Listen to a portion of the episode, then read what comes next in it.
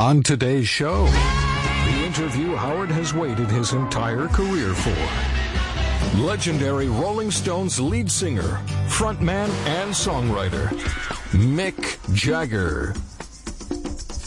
Please allow me to introduce myself. Please allow me to introduce myself. Please allow me to introduce myself. Good lord, I'm a nervous wreck.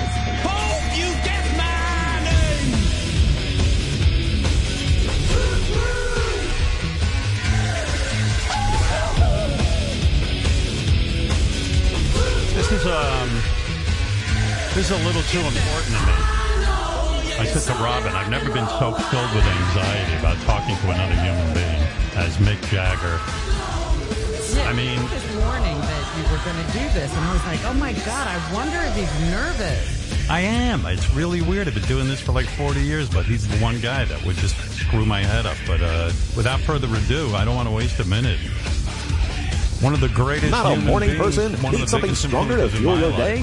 Drink I'm in love Death. Wish He didn't know Coffee. it, Discover the I'm in love elixir of life, the world's. Oh strongest coffee, and experience an unprecedented This is too ability to crush through chores. Make your job with enthusiasm. may I call you Focus like a Zen master. Talk at lightning speed and be better at almost everything. You know, I've been doing radio for so long, and they always say to uh-huh. me in inter- they say to me in interviews, "Well, who would you want to have on your show that you've never had on?" And without missing a beat, it's always been Mick Jagger. And I never thought it would happen, but but I can't thank you enough for doing this today. I am madly in love with you. Your music has meant more to me in my life you. than than just about anything. Honestly, um, as a young man, I wasn't, uh, you know, what was going on with me, but the Rolling Stones meant something to me. You guys really, really inspired me, and uh, to have you here today is just an emotional thing for me. So I, I Oh, thank you. That's very that's very kind of you to say all those compliments, and uh, you know, um, it's very nice to be on the show this morning, and uh, yeah, it's very nice to talk to you, and uh, and uh, you know, I woke up. I woke up. Uh, woke up this morning. I'm in I'm in Charlotte, North Carolina, and I in, in a kind of very kind of modern hotel, and then what I could hear out the window, there was a street preacher. who woke me up. I was dreaming about something else, and then this the street preachers. I couldn't actually hear his words, but I could hear the cadences were were of a street preacher, and I, so that was a very weird wake up. Um, but that- um, so I knew I knew where I was. Does it piss you off when you're on tour and you're in a hotel and you're used to having a good life at this point? I mean, you know, you're successful, Mm-hmm. But yet the drudgery of the tour is I can't get a good night's sleep because some guy is out there yelling outside my window. It's it's, well, it it's happens, really you know, it happens to listen. That was a, a small. Um, I mean, you got to look at the good side of it. You know, it's kind of a strange. It's, it's not every morning you get woken up by a street preacher. You know, so it's better than a jackhammer. You know. is there can that screw up? Are you performing tonight on tour? No, no, fortunately not. But tomorrow night we're we're Yeah. performing, so it's not a big Do, deal. do you get superstitious about things like that even to this day? You've done it so many times going on stage and performing, and, and Lord knows I've seen a bunch of those performances. But when you suddenly don't get enough sleep, do you start to get neurotic about your voice, about your, your, your, you know, you know, in other words, everything has to be right for the performance. Yeah, well, in a way, yeah. One of the things, if you don't get enough sleep, you do, you you you don't feel good about yourself. I really on the show day. I mean, I don't mind if it's not a show day, but if you don't get enough sleep for some reason or other, then that really, yeah, it's not so great. But I, I'm I'm not superstitious about you know lots of these. Lots of people, especially in sport, they're so superstitious about, you know, wearing the same socks or, you know, sitting in the same seat and all this sort of thing. Uh, um, and I'm not superstitious about anything like that. But, um, so fortunately I don't have those problems. but, um, no, I mean, yeah, the, the, the show day, you know, it, it's like the show day is like, you know, from the, almost the minute you get up, you've got a timeline, you know, leading up to the show. So, you, you know, it's very kind of, it's very kind of military in a way. For me, that's the way I deal with it. So I know exactly what I'm doing for this 15 minutes, this 15 minutes, this 15 minutes. And you get 10 minutes off, you know, but, but it, it you know, you still got to relax within that you know, you've got to be relaxed when you go on stage. You can't be, can't be flying, you know, with all strange thoughts in your mind. You've got to be relaxed to, before you go out there and, and confident. It's so funny you say about like sports guys. I I compare you to let's say Babe Ruth, a guy who could hit home runs, but he could also pitch. I mean, you do it all. And when I think about it, um, in a way, yeah, when you're writing a song and you have a hit, you know, you're right, and especially in the beginning of your career, you're writing, I can't get no satisfaction, and, and the hits start coming. Do you start to think, wait a second, I wrote that song when I was in a room, I was by myself, or I took a shower, and it came to me there was a relaxation technique or something, and you try to recreate that magic each time.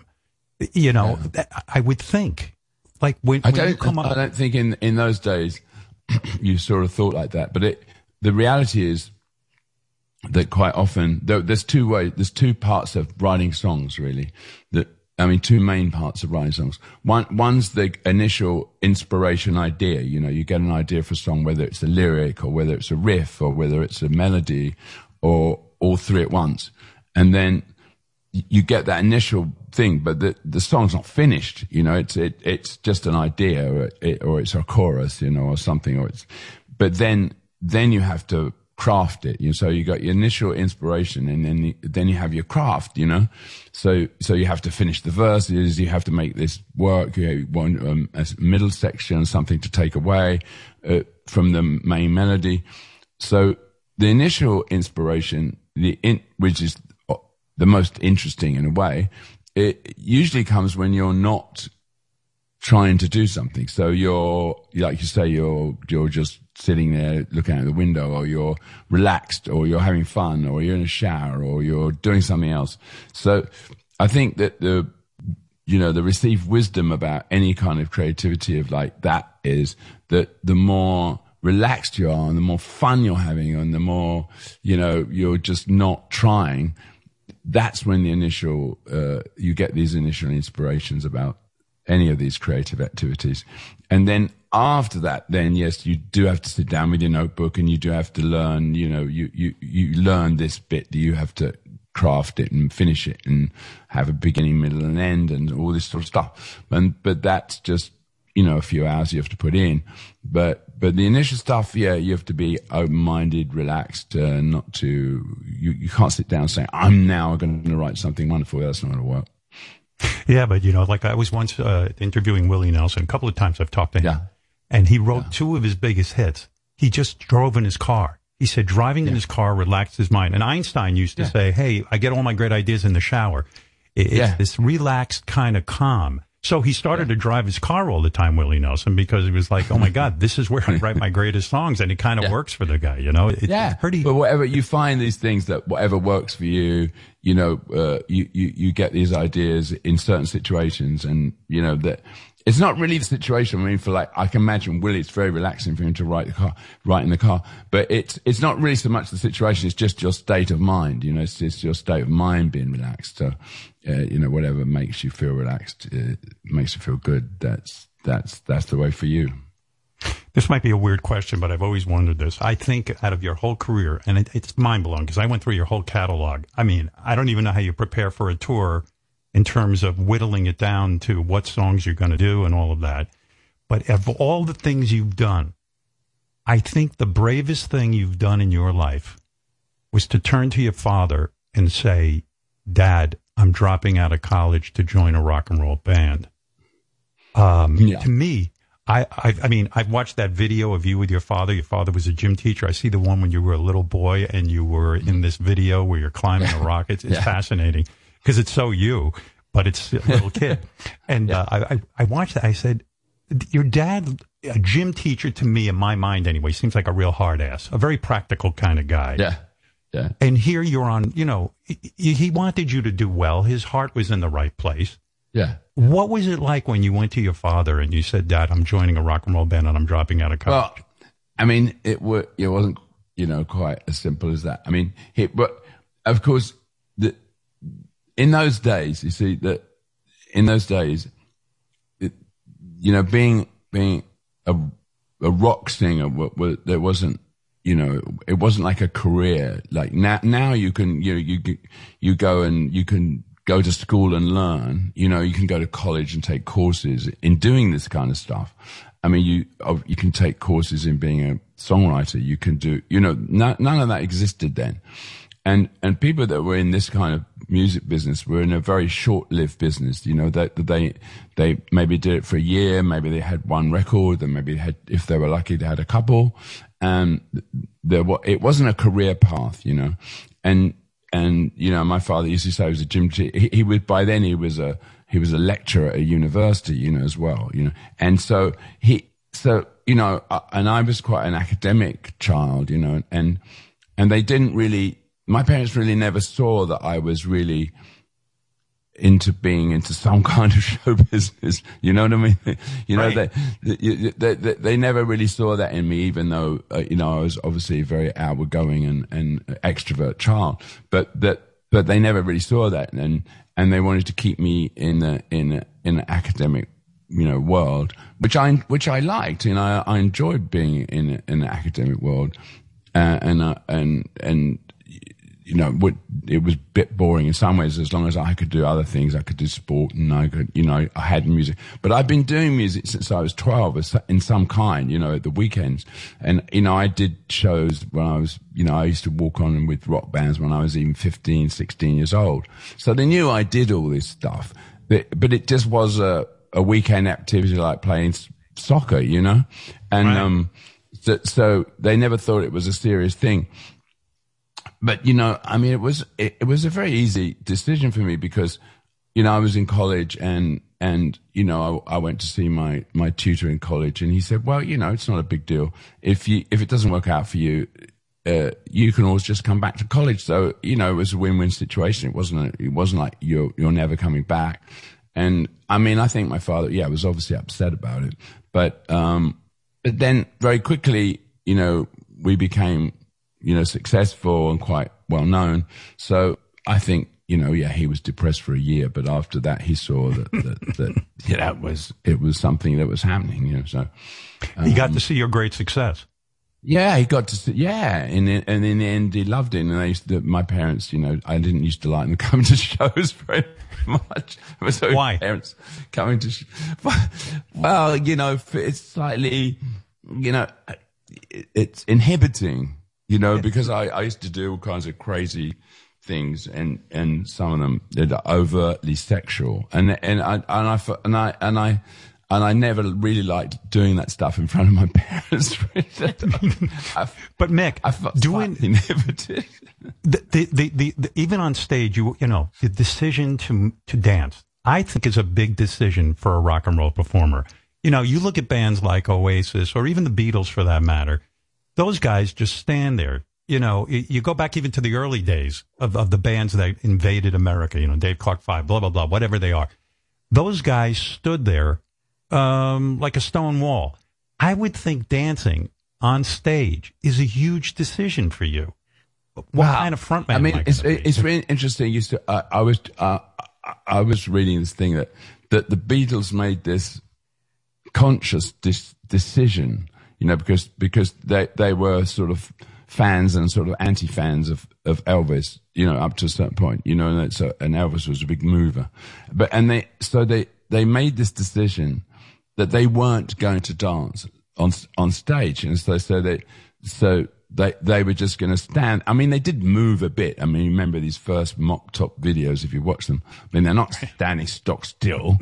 All Uh, right. Not you know, not like Oasis. That that that that's much more studied, I think. But but but um but they but they didn't dance, that and that's for sure. And and and but they made this conscious decision they weren't going to dance, um because Elvis danced and they didn't think it was like their thing uh, for whatever reason. I mean, I read that whether it's true or not, I don't know. These things you read it. Uh, but I mean, as far as I'm concerned, I mean, I just couldn't keep still. It wasn't a question of making a decision to dance. I just couldn't. I couldn't have this music going on and not move around. You know, even in these tiny little spaces that we had to. You know, in the early days, the very small stage. So, but I mean, you still had to move. You know, but it was just the natural thing to do, and and and it wasn't even you know, it wasn't a thought about not doing it. So, yeah, just took it from there. Yeah, it's uh, to me, you know, to me, being a singer, to being in a band, to even dancing on stage, it requires a real confidence to say, "Listen, I don't," you know, people might goof on me for this. They might, they might ridicule me. Uh, they might consider it feminine.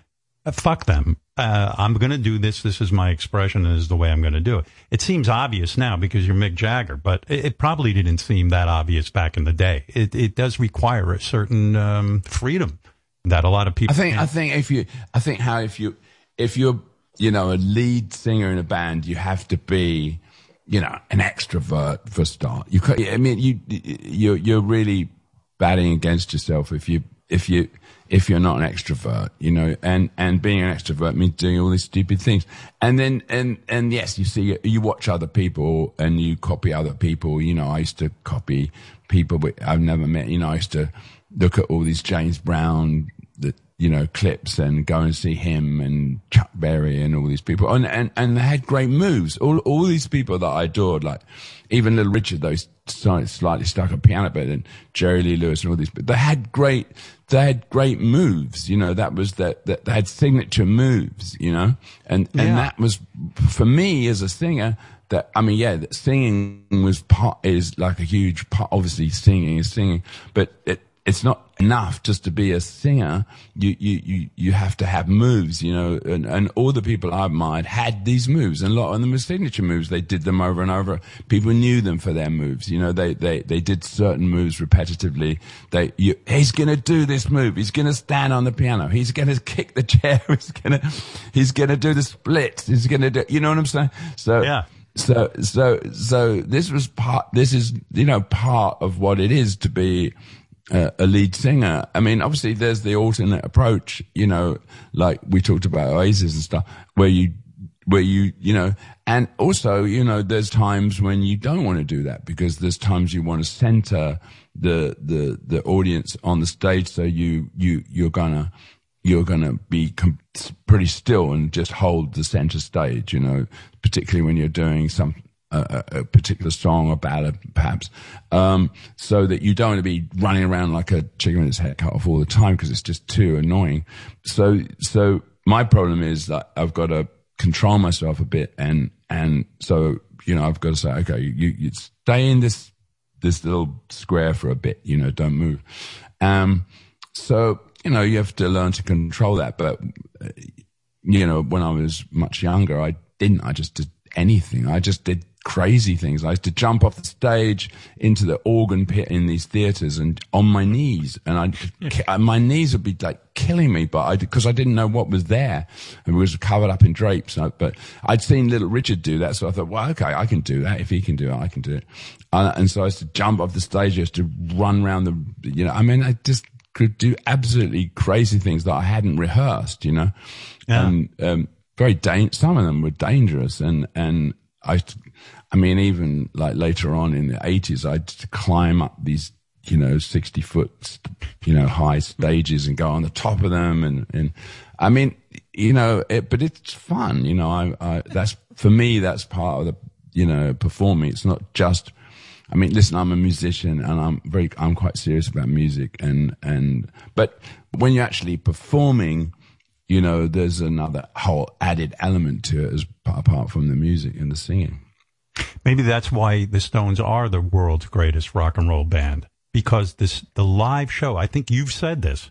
I'm quoting you that Okay. even in the the great comparison with the Beatles and all this, the Beatles were ultimately boring. The Stones were more interesting to watch. I mean, even Keith, who he's standing there, but there's certain moves he does with the I mean, guitar. Keith has a, Keith has moves, you know, he has He moves. does. and and uh, and you know he's, he's you know he when he was like when we started off he had like certain moves and looks you know because when you we just do tons of television you know almost every week we do two or three television shows you, you, because you'd be promoting that's how you get known you know in those days that that was the way to get known and you know you have the you you have, the, have these look you know on television you don't need a lot of movement you need look you know looks you know and sideways glances and uh, you know it's like the movies so so you know Keith had a, lot of different ways of doing that, and then he had like foot kicks, and he had you know every guitarist has you know most moving guitarists. I mean, think about Pete Townshend. He has um, you know when he was younger, he had like amazing moves, and and and and Keith always had moves as well. Do you laugh sometimes at like when you see like younger performers come along? Like I, I think of even like Steven Tyler. He'll say, you know, I, I learned from Mick Jagger, uh, Chris Robinson, you know, who dances on stage with the uh, with the Black Crowes.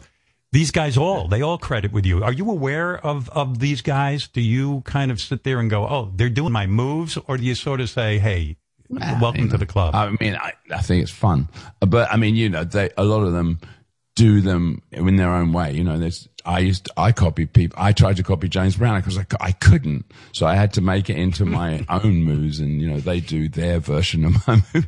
I heard a great story about you that you were trying, you know, you were trying things out and you said, I'm going to do this move that James Brown does where he takes the microphone, he whips it down, you know, with, with the wire and then he whips it back up and you whipped it back up and you hit yourself in the face But with yeah, the that's microphone. part that was it. part It was like, that's part of the practice, the dangers of practice.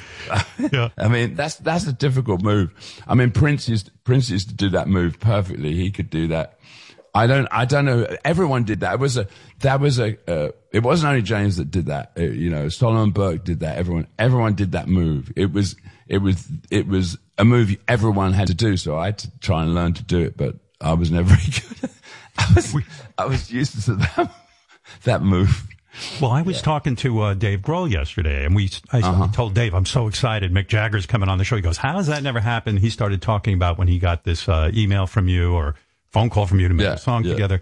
And you had said, you know, hey, I was getting ready for a tour and now COVID happened, but I'm in a Mm-hmm. dance studio where, you know, I, I don't know if this is a true fact, but they, they've logged that maybe during a Stone show, you actually do about 12 miles on stage, just of movement. You're actually moving about, I don't know if that's hype or if it's the truth, but I can believe I it. I mean, I haven't measured it recently.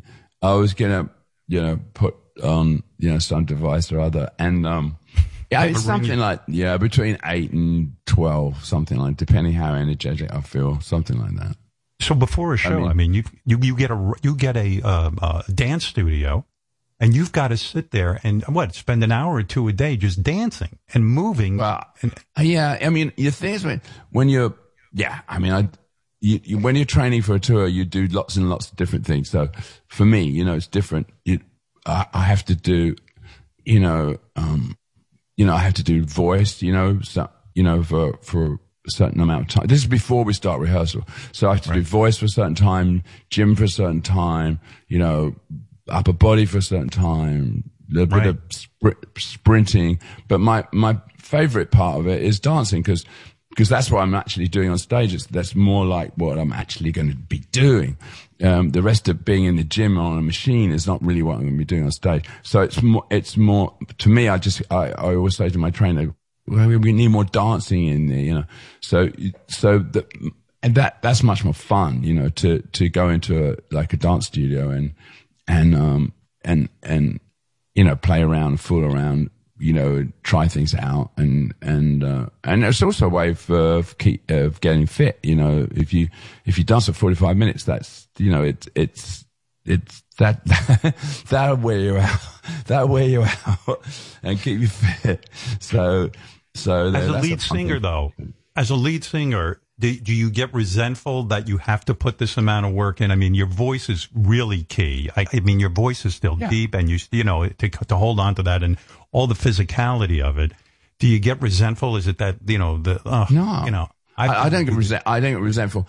I mean, I, I, I uh, that's that's that's my gig, you know, and I, I, I don't want to be lazy about it, so I have to cover all the bases, and and you know, uh, everyone everyone's got their their own, you know, their own, everyone in the band has their own, you know, things that they have to specialize in, and I have to do certain things, and other people have to do other things, you know, and and you know, uh, uh, you know, if you're a, if you're a drummer, you know, you've got to you, you putting out. I, I don't I don't know how to measure it, but you're putting out a lot of energy in, in, uh, if you're playing drums. You know, so Yep. so and, and you know, it, the, the, the guy, they always laugh at drummers because they can't, if they make a mistake, they can't stop. You know, I can stop if I want. You know, if I, if I'm really, you know, if I don't have to run across the stage.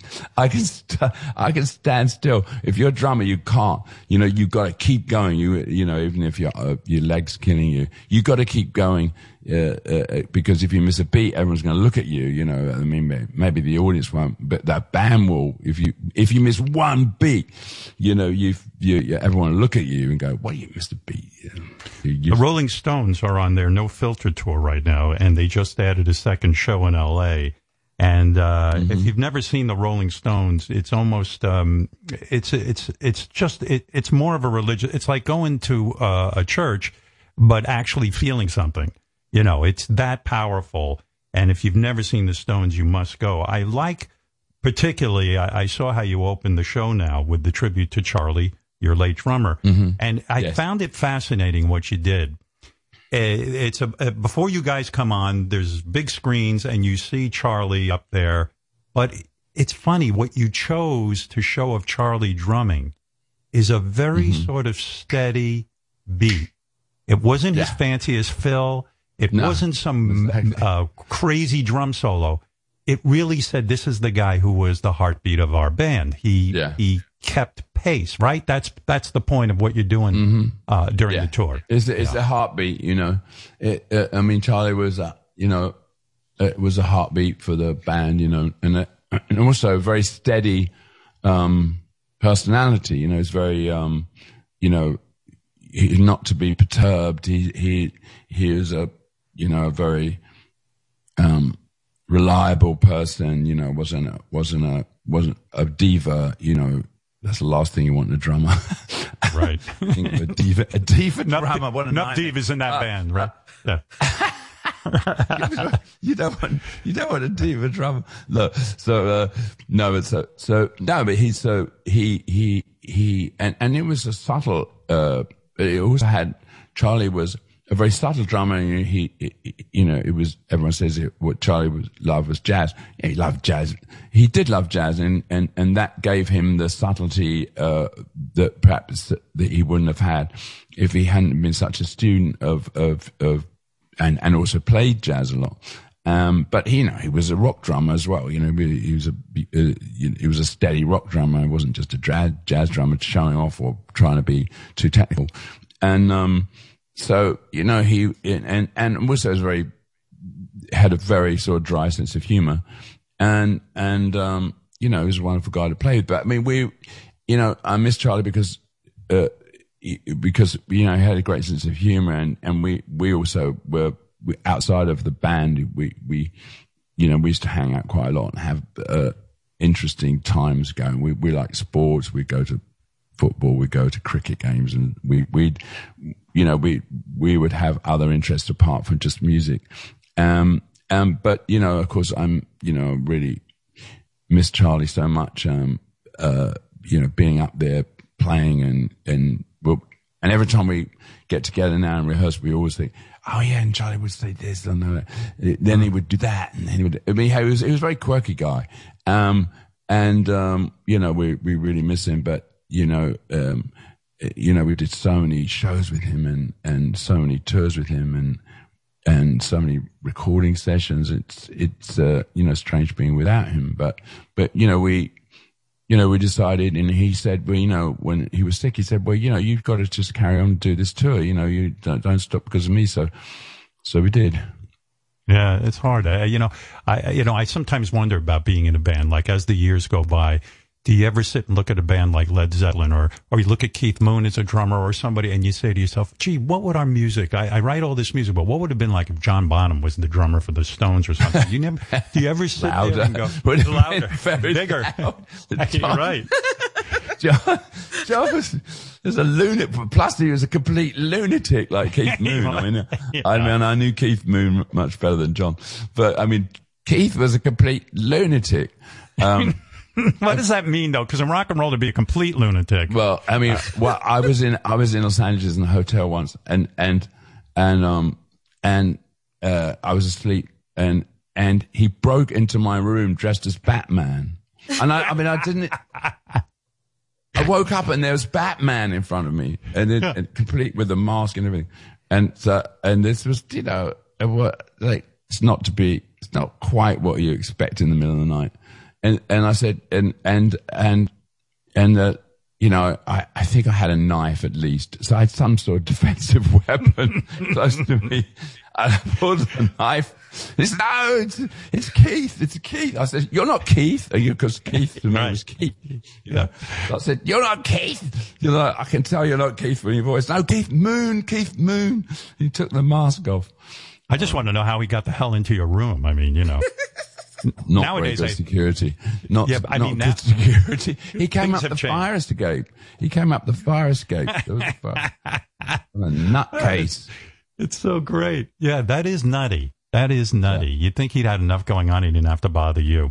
So when you're preparing for this tour, I, I don't understand. I I love this idea of a process because you've got, I don't know how many, I mean, your catalog is insane. I mean, the amount of songs and, and, and so now you say, I'm going to go on tour. And I heard that you guys pull 80 or 90 songs and start rehearsing them. And again, I don't know if this is true. This is what I read. And to me, Yeah. that do you know those songs? By, in other words, you have to go relearn, relearn those songs. Just because you wrote them doesn't mean you necessarily Mm. No, that, remember. that's one of Keith's mantras, you know, just because I wrote it. I said, yeah, but did you? Uh, no.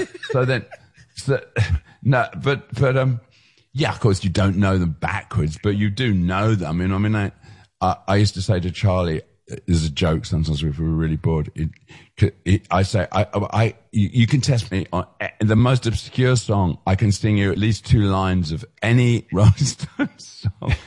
Eh, but yeah, two lines is dead. That's good, but it's not going to get you on stage.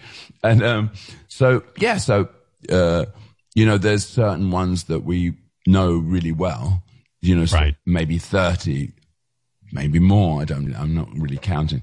And then there's another 50 that we've, that we know sort of half. And so, uh, then we, then we, and I'm, you know, I, I, I made, I make a list and, uh, and, you know, the, the thing for me is, it's, it's, it's kind of, it's- I don't want to sound crassly commercial or anything, but, you know, you're, if you're playing in a stadium, it's a lot of people.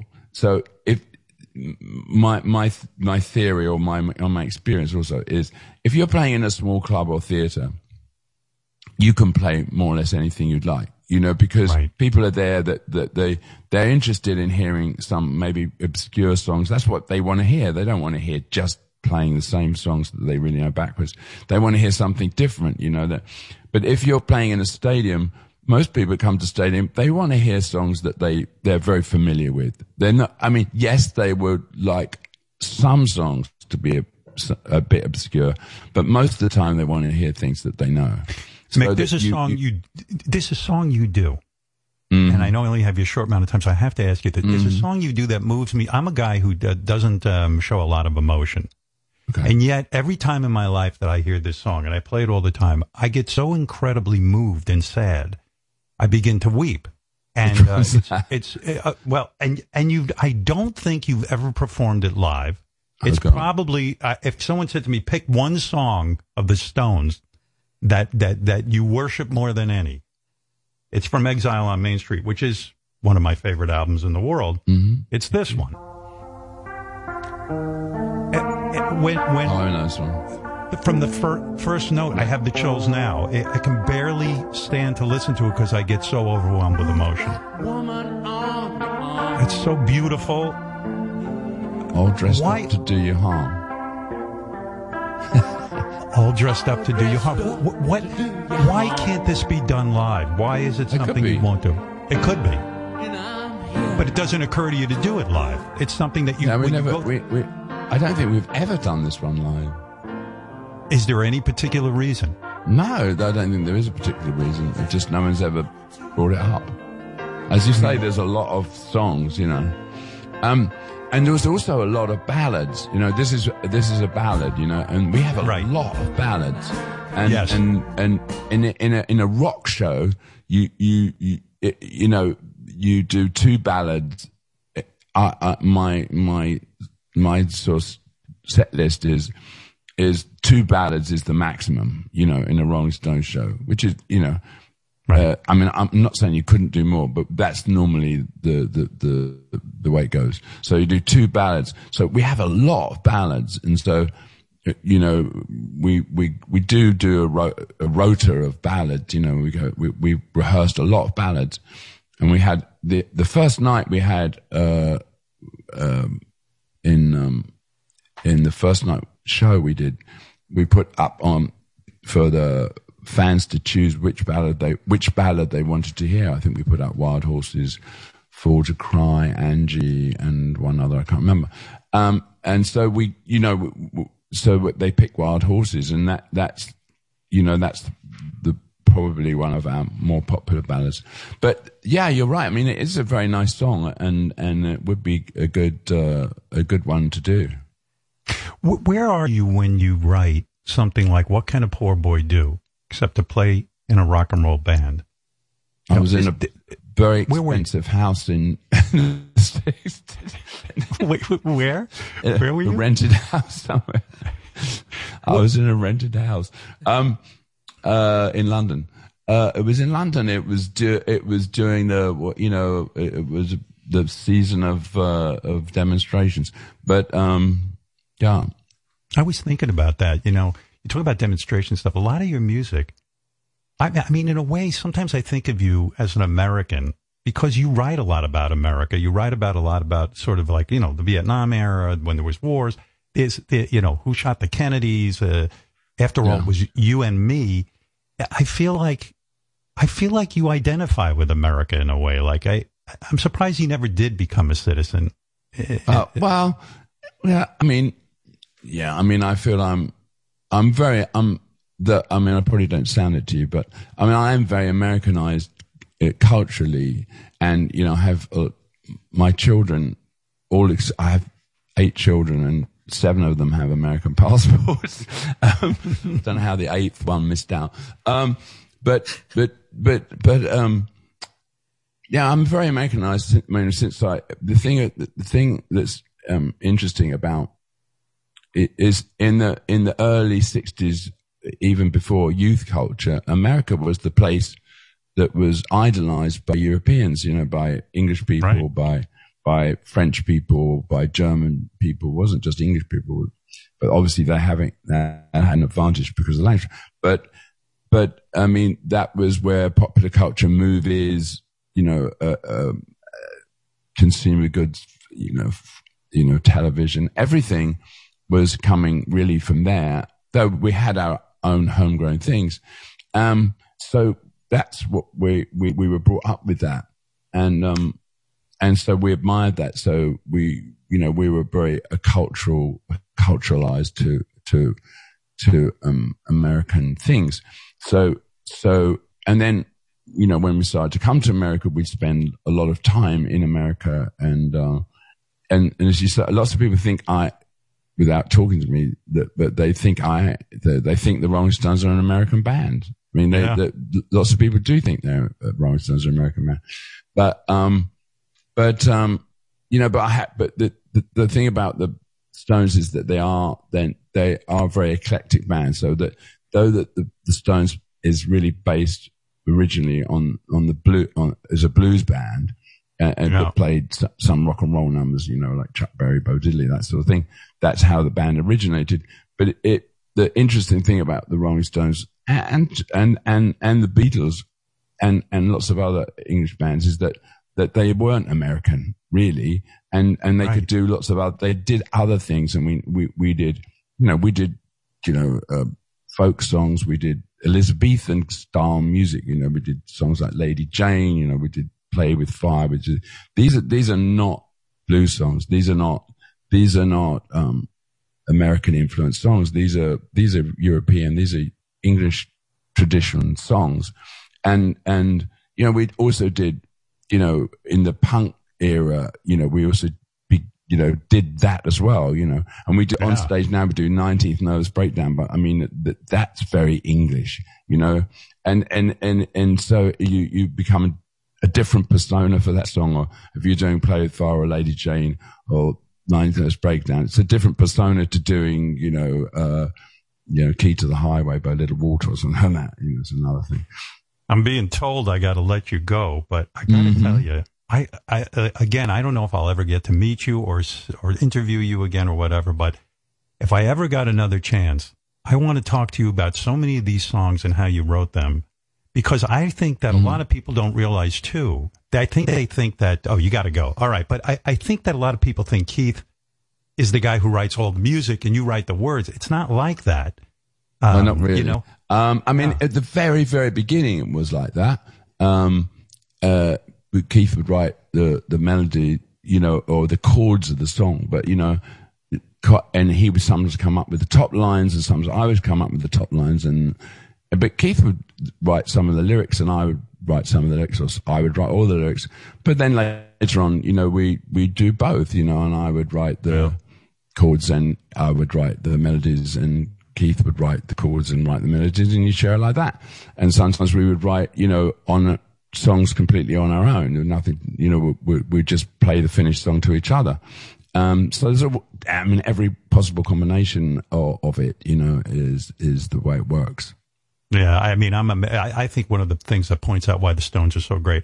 When I listen to "Love in Vain" and I realize that's a cover of a song, and then I go It's a back. cover and to- version. I know it's a cover version, but I mean, what you guys did with it, uh, as yeah, it's very the different for the original. I mean, the, Yeah. the, this very different from the original. It's, it, and it has different chords and and and uh, you know it's great if you do cover versions. Sometimes we do cover versions that are like on the uh, the the re-release of Tattoo You. We do a cover version of the Chi-Lites' Troubles Coming, and it's Yeah. it's pretty much uh, a, a, a straight cover of their version. You know, probably not as much vocal work, but uh, that's one way of doing it. But other ways doing you do a completely different version. So when we did, we covered the Temptations. Uh, you know, um, Ain't too proud to beg. yeah, into well, yeah, into Predator Big, and, and I was thinking about um, just my imagination. You know, we, we made that into a punk song at the end. You know, so it Yeah. it, it, it it's so there's different ways of covering. So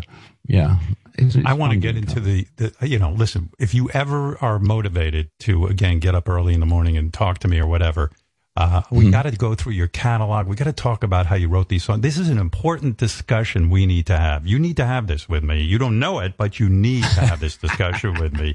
And I would love to do it. I know you got to go. I just want to tell you Would you do it? Would you do it, Mick?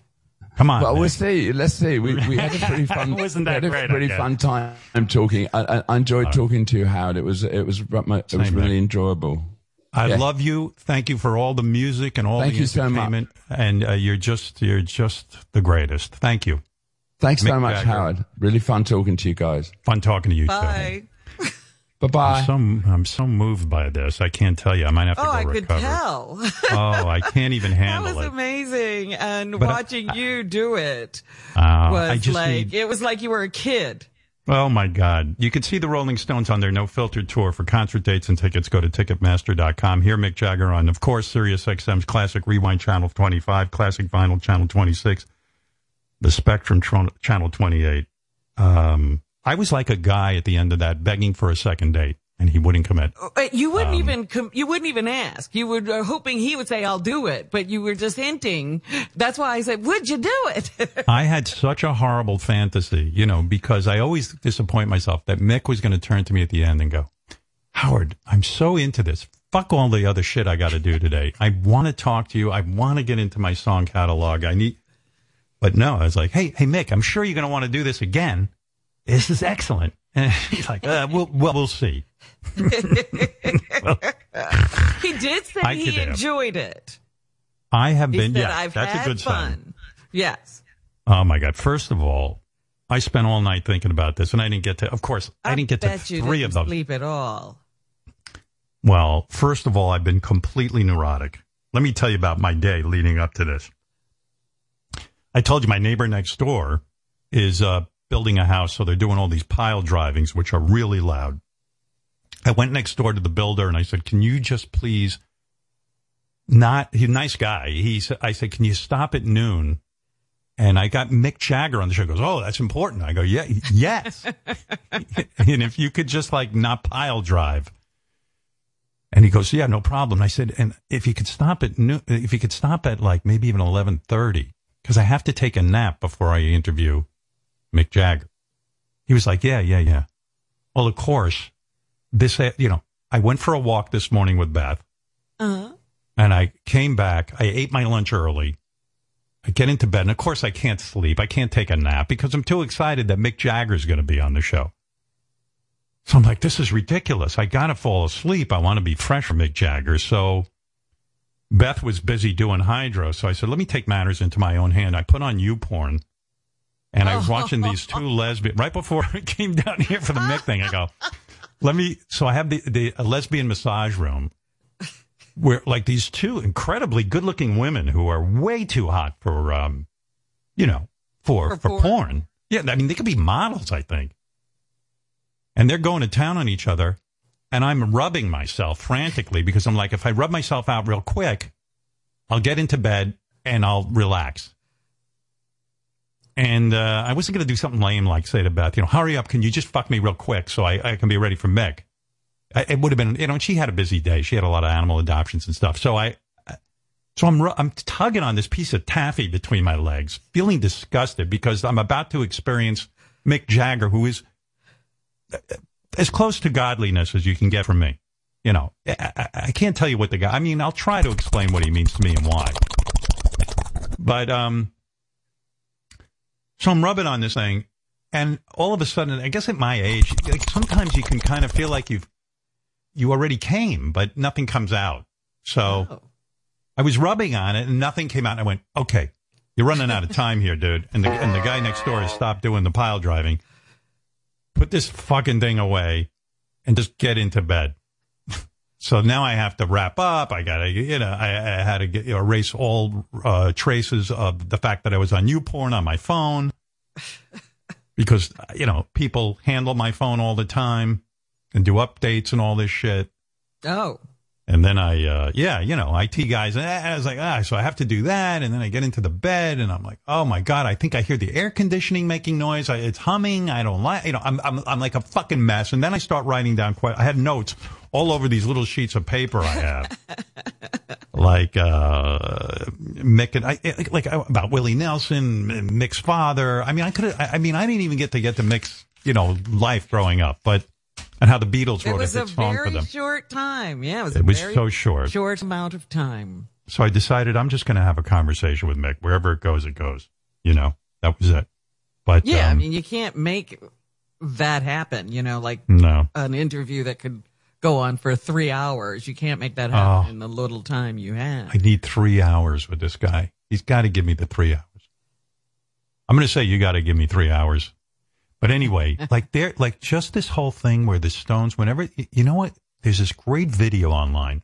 You got to watch it. I always like it when Mick brings out like whoever the hot female star is of the day, and they'll either do Honky Tonk Woman or you know Give Me Shelter or something. Tina Turner used to come out. I, this is what I, I mean. If, this is all my fantasy about talking to Mick. Tina Turner used to come out with Mick, and it was electrifying because the because it, it charged Mick up. But the one you got to watch is put in Sheryl Crow and um, Mick Jagger doing Honky Tonk Woman. This is from a bunch of years ago. She comes out. She's wearing a belly shirt, and she looks fantastic. She's wearing these super tight jeans, big titty, you know, whatever she's got going on looked perfect. And she starts dancing with Mick, and I. I wanted to ask Mick. I was, I'm sure he banged Sheryl Crow. I'm positive of it. I watched this thing. They were practically fucking on stage. At one point, like Keith and, and Ron Wood are like turning their heads away. Like these two should get a room. Like they shouldn't even be watching this. Right. Like, it was like watching two people put on a public display of affection. And I watch this clip all the time because it's so, I mean, she's into it. He's into it. It's two good looking people just fucking dancing. And I don't know how they didn't fuck afterwards. And I want to know from, from Mick if they fucked afterwards. I do. uh huh. But anyway, and then the whole catalog, I was going through their catalog. I don't really know how on this tour they pick, I don't know what they do, 18, 20 songs. But uh, you start going through that catalog, it's mind blowing. Oh yeah, I I, just uh, put it on yesterday just to because I said, you know, like you know so many songs, but there are so many songs you don't think of. And Well- it just went on and on and on and on. It's like, oh my God, I know every one of these songs. Yeah, they, they gave me the high sign. But um, It looked like Uh, somebody was in the room with him. Yeah. Yeah. Really Yeah, giving were. him the high sign too. yeah. So I was just like, oh fuck, because I mean, the first song I was going to ask him about is this one. Tell me, tell me you're coming back again. You know that that was like the first song they wrote on their own. And then and then with this one, they finally realized they're they're real songwriters. They got Their real voice. careers. Yeah. Yeah. And then I was going to play Mick all my my set list, what I would pull for the new tour. But it is, you want to know what the hell was going on when you, you captured the zeitgeist of the entire population. Right. I Yeah. can't get no satisfaction. Now, I know this much about it, but I have more questions for Mick on it. I can't get no satisfaction came from Keith. The words, I can't get no satisfaction. He was reading something or overheard something, and it was like, hey, I can't get no satisfaction. That's pretty cool. And then Mick heard it and he rolled with it. You know, he just, Uh-huh. he, he started But writing the it. way it's, I'm driving in my car and a man comes on the Yeah. radio telling me more and more about some useless information. It's just brilliant. Yeah, and and Mick, uh, like I think that's one of those he wrote in ten minutes, Wow. something crazy like that. I think, you know, if I remember. I mean, it's just crazy. It's from a Chuck Berry song because Chuck Berry said, "I can't get no satisfaction." I'm singing about something else, and then Keith was hung up on, "I can't get no satisfaction." Uh, it, it- there's so many stories and so much music in that catalog. I can't even. Ma- what is that catalog worth? You know, you see like Dylan selling his Yeah, uh, catalog. selling. Yeah. Yeah. I wonder if That's got to be one of the one of the most expensive ever. Oh my god. Yeah.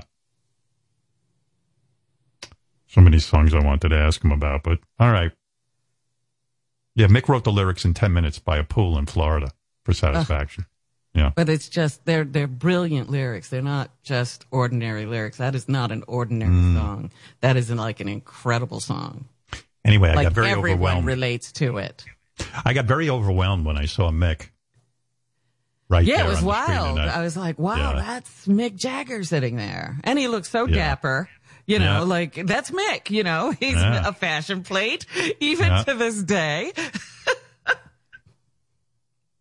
Hey, Kathy, you're on in California. Hey, how's it going, Howard? Good. I I just want I just want to uh, say real quick that I mean I was so I'm a huge Stones fan. Got the tattoo on my arm, the whole deal, and Right. um, I was equally excited for myself and equally nervous for you and excited for you. So I'm Yeah. so happy for you. You did amazing.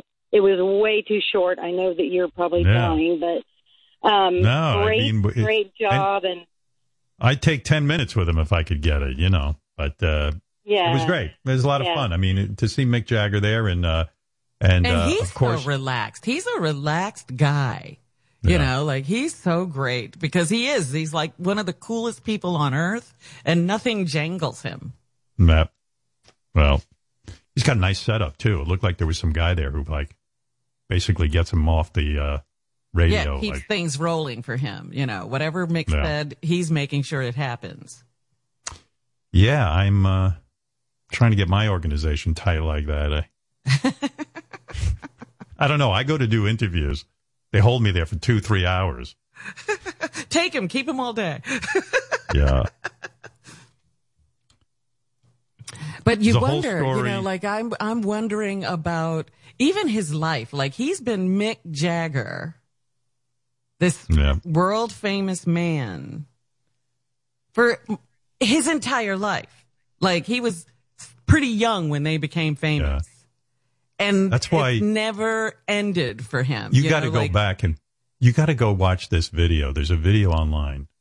Mick Jagger's dad at the time was a gym teacher. I guess the BBC hired him to host this show about kids and exercise. Uh-huh. And Mick is on it. And Mick's a kid, and he, he's just a little kid, but it, but it's so Mick Jagger. I mean, he, the face is exactly the same, except on a little person. Right. And uh, he's demonstrating climbing uh, rocks and things, and you know, for his dad, he's there with his brother, and it's great to watch. And the old man was really in physical shape, and Mick has said that the father really taught him how to stay in shape and really gave him that foundation for Yeah, exercise and that all that kind of stuff. He's Yeah. still uh, amazingly thin Yeah. and has never lost it. Yeah. But I do wonder Anyway. what it's like. I mean, I, I don't think he even remembers not being famous, like not being known wherever he goes. And like that's a different kind of life. Yeah.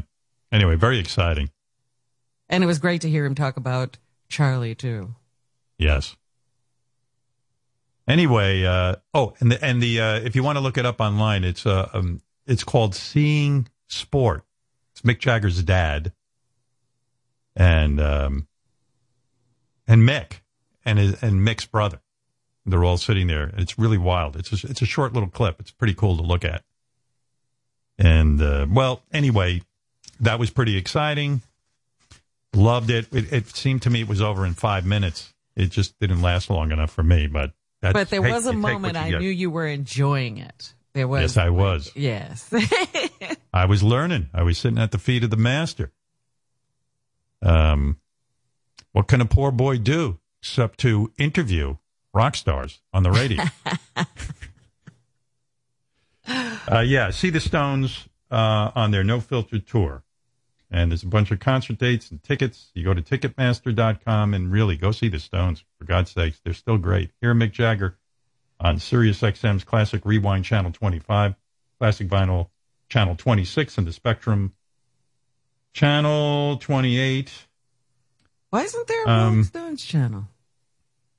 I think there is sometimes, and sometimes there's not. Who knows? Oh, really? I mean, it might- They've- it's They probably make tough. special guest appearances.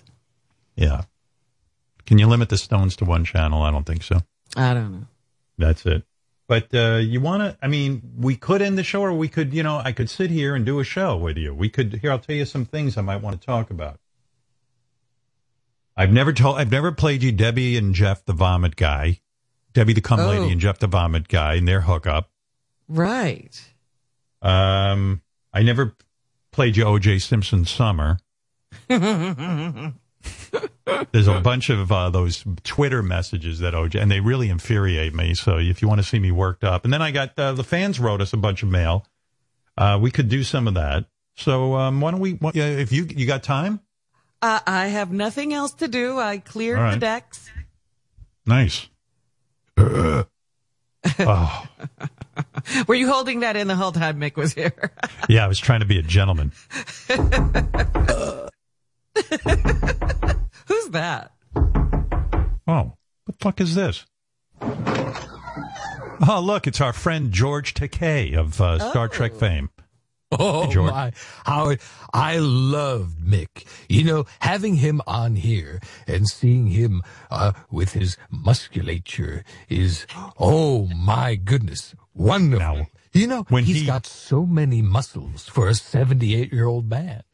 Yes, yes, he's in very, very good shape. You know, uh, to dance around like that, George, it's Like very a beautiful swan prancing around on the stage. I mean, I imagine you get quite turned on by him. Oh, yes. You know, his abs are as tight as a drum and those lips. Oh, my. Give me shelter. Give me shelter. What do you wanna do In with your anus lips? with my penis? What about your penis? well, I could, uh, I suspect I could give him some satisfaction. by the way, I hope Brad, your Brad, you don't mind, do you? of course he does. He's in love with you, Brad. If Brad hears what you're saying, you're going to be in big trouble. Well, Brad's never, never in earshot anymore. He can barely hear me. Brad? Brad? he can't hear me. oh, goody. Uh, good to uh, hear from you. I'll let you go. I know you're busy. You have a busy day. Uh, George Takei, everyone. Uh, Glad bye, he George. enjoyed it. He enjoyed it. He, he liked it. He wanted to get a quick word in. Got Um, him all worked what. up. Yeah, let me do this, and uh, then I'll get to your phone calls. I'll uh, I'll try and uh, do a couple of things for you here. Who knows what we'll get to? Uh, but first, let me say thank you to Trojan. Yes, Trojan. Feel your best. Get yours on. You know that's their slogan. Get yours on. Yeah, I didn't realize they had a slogan. Yeah. Oh my. Yes. Look, hey now. if you had Yeah. one shot, Go ahead. one opportunity Right. to seize everything you ever wanted in one moment Right. that you captured, just let it slip.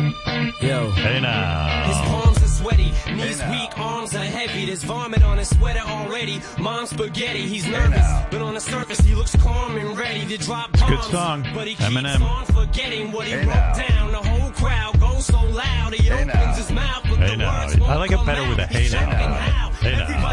Choking now. Hey now. Hey now. Hey now.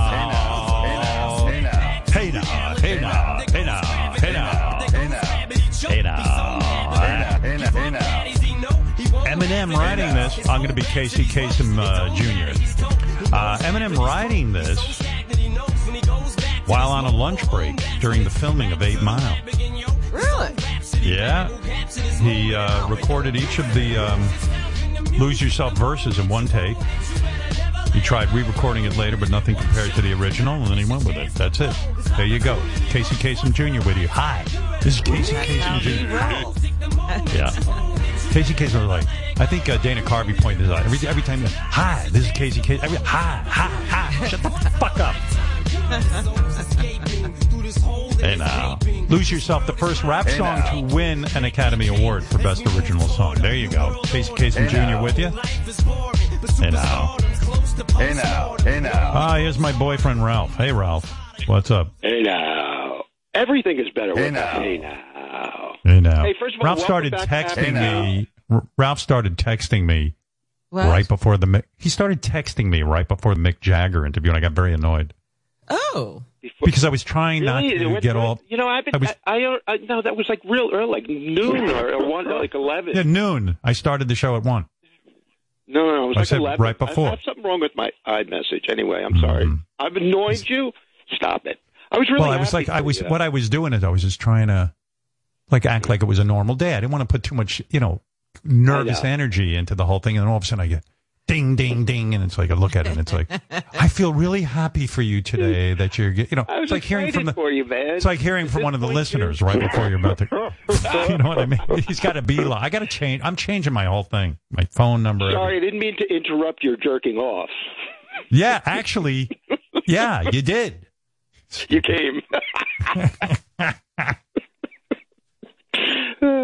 hey, uh, yeah. speaking of sexual stuff, what- a couple of things at the interview I loved. I loved when he talked about how he was embarrassed to do sexual moves on stage in front of his parents. I just thought that was so like relatable, you know. Like, Isn't that like great that like kid. even Mick Jagger gets embarrassed in front of his parents? You know what else I loved? I love when he goes, um, that Keith Moon was crazy. And I'm like, I'm thinking to myself, Yeah, this is the guy right. who uh, w- works along with Keith Richards. And he's like, Keith Moon's crazy, like too much. Uh, I don't know. It's would pretty love- wild. Yeah, it's like, would well, love- what, how crazy is Keith Moon that Mick thinks he's crazy? Right. Yeah, that was shocking. That was shocking. Uh, it was a lot Uh, of fun. I also loved. I also loved at the end where you masterfully like kind of reeled him in a little longer by asking, like appealing to his ego and asking like who wrote what, and then he went on a little longer. Ah, no. No, no, no. He's just being Mick. Was- All right, Ralph, thank you. Good. Yeah. I appealed to his ego. yeah, come on. Ralph's a fucking crazy motherfucker. Sitting at home. He, he thinks that Mick Jagger thinks like him. There's Yeah. no way Mick Jagger thinks like you, Ralph. Um, yeah. While we were in commercial, Robin was telling me some very important news, which I didn't know. The, the big news. break the big news, uh, Robin. There is a new host of next season's The Bachelor. He was named yesterday. His name is Jesse Palmer. He was the Oh, no. season five Bachelor. What are his views, Robin, on race, and has he ever been to an antebellum party? All I know is that when he put out his first tweet or whatever it was about it, he added a rose emoji. So he's all into it and he's happy to uh, exchange the knowledge he gained from being the bachelor with the next bachelor. Well, at least somebody got a job out of that show. I mean, Where's Chris? Chris Harrison is probably like, fuck. First of all, yeah, the guy from the, this guy is happy because first of all, I didn't know Chris Harrison made so much money, but they paid him off a whole bunch of dough and he was making about five million a year. So Wow. what a great gig. It's like when they named the new Pope. Very exciting. Bachelor Nation's in shock. Who knew that this news was coming out today? It's very, very upsetting. um, but, uh, yeah, I mean, I just hope his views on You antebellum parties are uh, Well, in I hope with that they have uh, named a publicity person so that the Hmm. host never gets called into a situation like this. These shows never learn. You know what's going to happen. They're going to ask this guy his views on race. He's going to say something. It's going to slip up. And that's it. Kiss that five mil a year bye. Uh, well, he is, you know, he's done other things. He's been a, like a guest correspondent on Good Morning America. He's all in that ABC franchise. And so they like this guy a lot. And that's why he's going to be the next host of The Bachelor. Here's some news. Attempted presidential assassin. He even fucked that up. Couldn't even, you know, he didn't kill the president. He shot him. Oh, he fucked up Brady pretty good. Attempted presidential assassin John Hinckley Jr. will get an unconditional release from court restrictions next June, which blows my fucking mind. The guy shot President Ronald Reagan. Uh, this guy uh, Brady, who was next to what's what was Brady's first name? I, I don't mean to call him Brady. James. James Brady. He got shot. He got so fucked up, like the guy couldn't even talk anymore. The guy was a brilliant couldn't walk, intellectual. couldn't talk. He was confined to a wheelchair and had a really bad speech impediment. And he was the press secretary. I think this is a bad precedent. You shoot the president. I don't know. I think that's a life sentence at least. I look well. He never got into the the prison system because they declared him mentally insane in his trial, as opposed to criminal charges. And um, I was watching Morning Joe the other day when this news came out. He goes, "I don't know who's making these decisions. Sirhan Sirhan is released, and I then we gotta let Hinckley run around without supervision." Yeah. Imagine if you tried to shoot the president in Iran, what they do to you. Oh, you Be wouldn't over. be here. 20, 30 years later, we wouldn't be talking about you. The judge said if he hadn't tried to kill the president, he would have been unconditionally released a long, long, long time ago. Really? Uh, that well, then there's a problem there too. It's only that Um, he shot the president that he's Yeah. been watched all this time. He could have shot anybody else and he'd be out already, is what you're saying?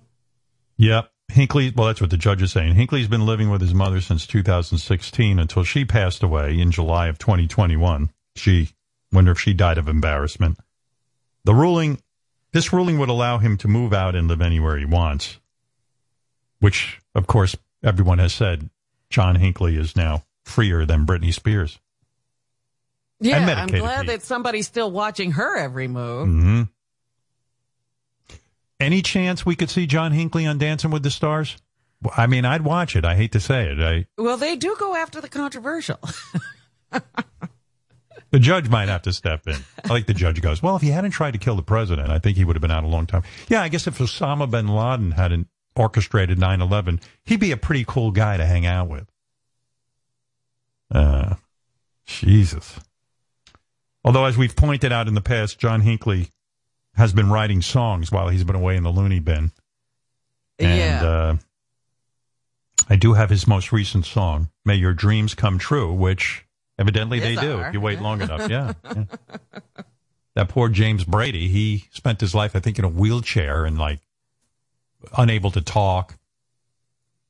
Whole life was fucked up. Fighting You know. to get guns, uh, gun uh, laws changed. Yeah. It's the only time we used to see him. Hello, everybody. Hope you're doing great. This is my latest original song. Should have played this for Mick. It's a long way to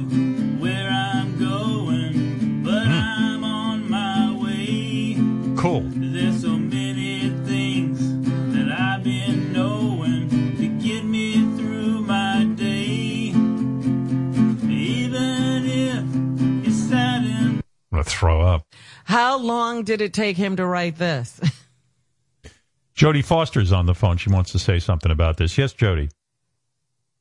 Yeah, you know, you know, I have to say I'm impressed with Hinckley. I, uh, I'd meet him for a drink. I really would. Uh, you know, You better lay you low. want to Like, meet him, huh? well, yeah, poor Jodie Foster. I hope Hinckley's past the Jodie Foster in love situation because uh, what about her? Does she get special protection from this guy? I mean, who knows Well, what you know what, Howard? He's still on medication. I and see. even in the um, statement, the judge is basically saying, as long as he takes his medication, Hmm. he'll be fine and nobody That's should right. be watching him. But who's watching him take That's the right. medication? well, well, I Jodie- just think, you know, yes. Go ahead. Go ahead. You say you're very impressed with him, though. You uh, you like it. That's right. I, you know, I looked his music up on uh, YouTube and just out of morbid curiosity and all, and goddamn, the songs are good. You know? yeah. Yeah, I, ju- I thought you were. I, thought you were into women, but I, it seems like you're so impressed. You might uh, want him. He's he's uh he's turning me. He he finally he's he's figured it out. You know, I, he he's the best guitarist I've ever seen. Frankly, you know, he's uh, Wow. he's his I know what songs are mean. really catchy. Yeah, yeah. Put that back on. Come on. Yeah, you would. Yeah, okay. You'd think all those years in the in the in the loony hatch, he would have uh, practiced a little more guitar because it's pretty rudimentary. She likes it. Jodie likes it.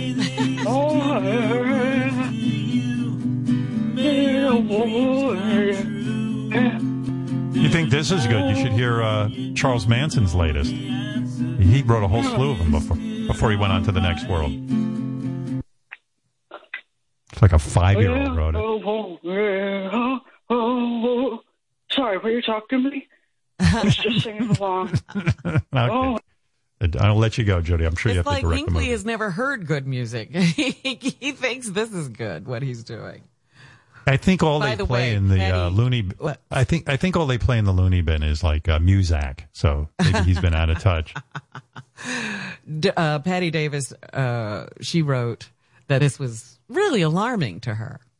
Sure, That I'm they- with her. They there's no getting over what what happened that day.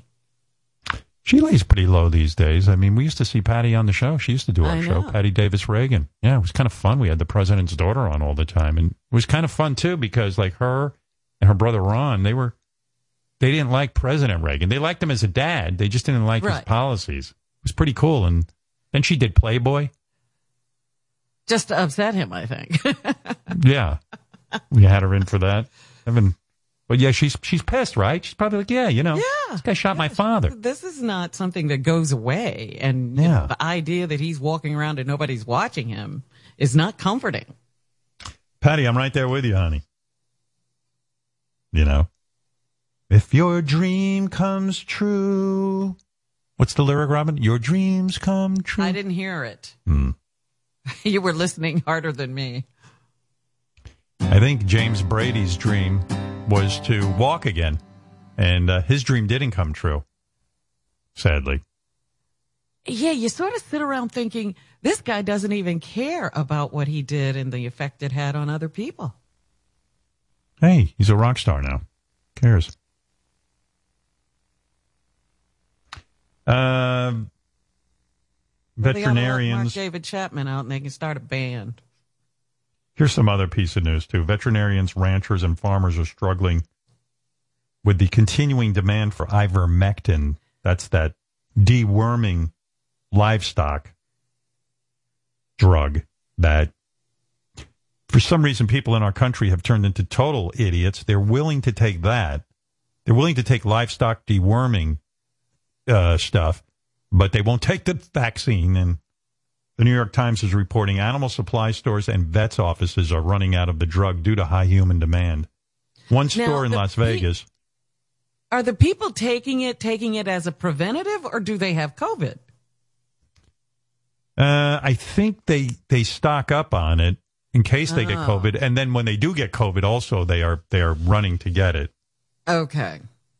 The good news is none of them have worms. Zero worms. One store in Vegas has begun selling the medicine only to customers who can prove they own a horse. So that's good at least.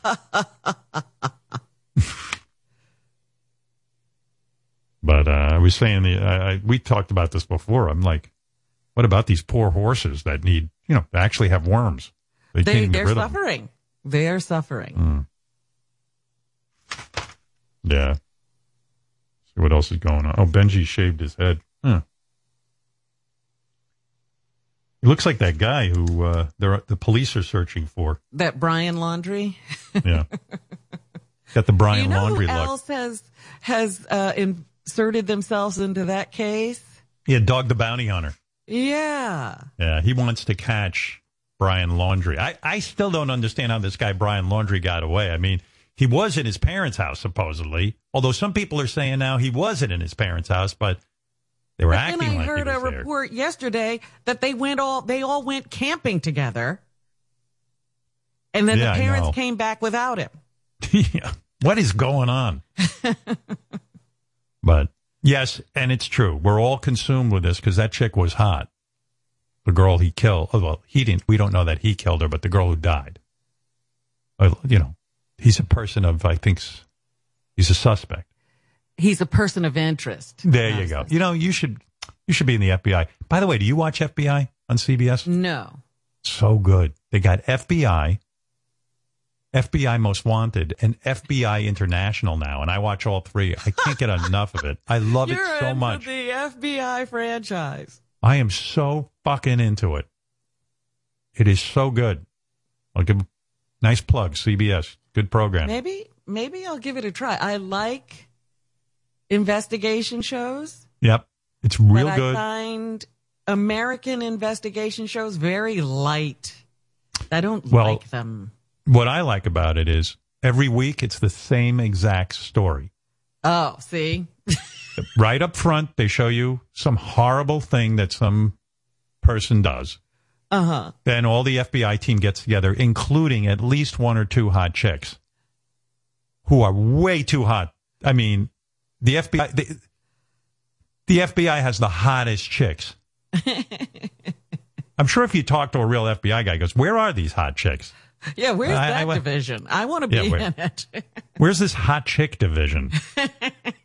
but like the TV show FBI has that Missy, I can't remember her name. I don't know the actress's name, but she's got the dark hair. She's really super hot. And then, and then they brought in this uh, black woman who's super hot, big titties, running around with the gun, capturing criminals. She even tackles. Me? Yeah, she's like she tackles dudes like she's so and she's totally fucking hot. She's got a white partner. He wants to fuck her so bad. I mean, I'm sure. he doesn't say that. no, no, no. He's totally professional around her, but they should just bang. It's like the it's like the Federal Bureau of Supermodels.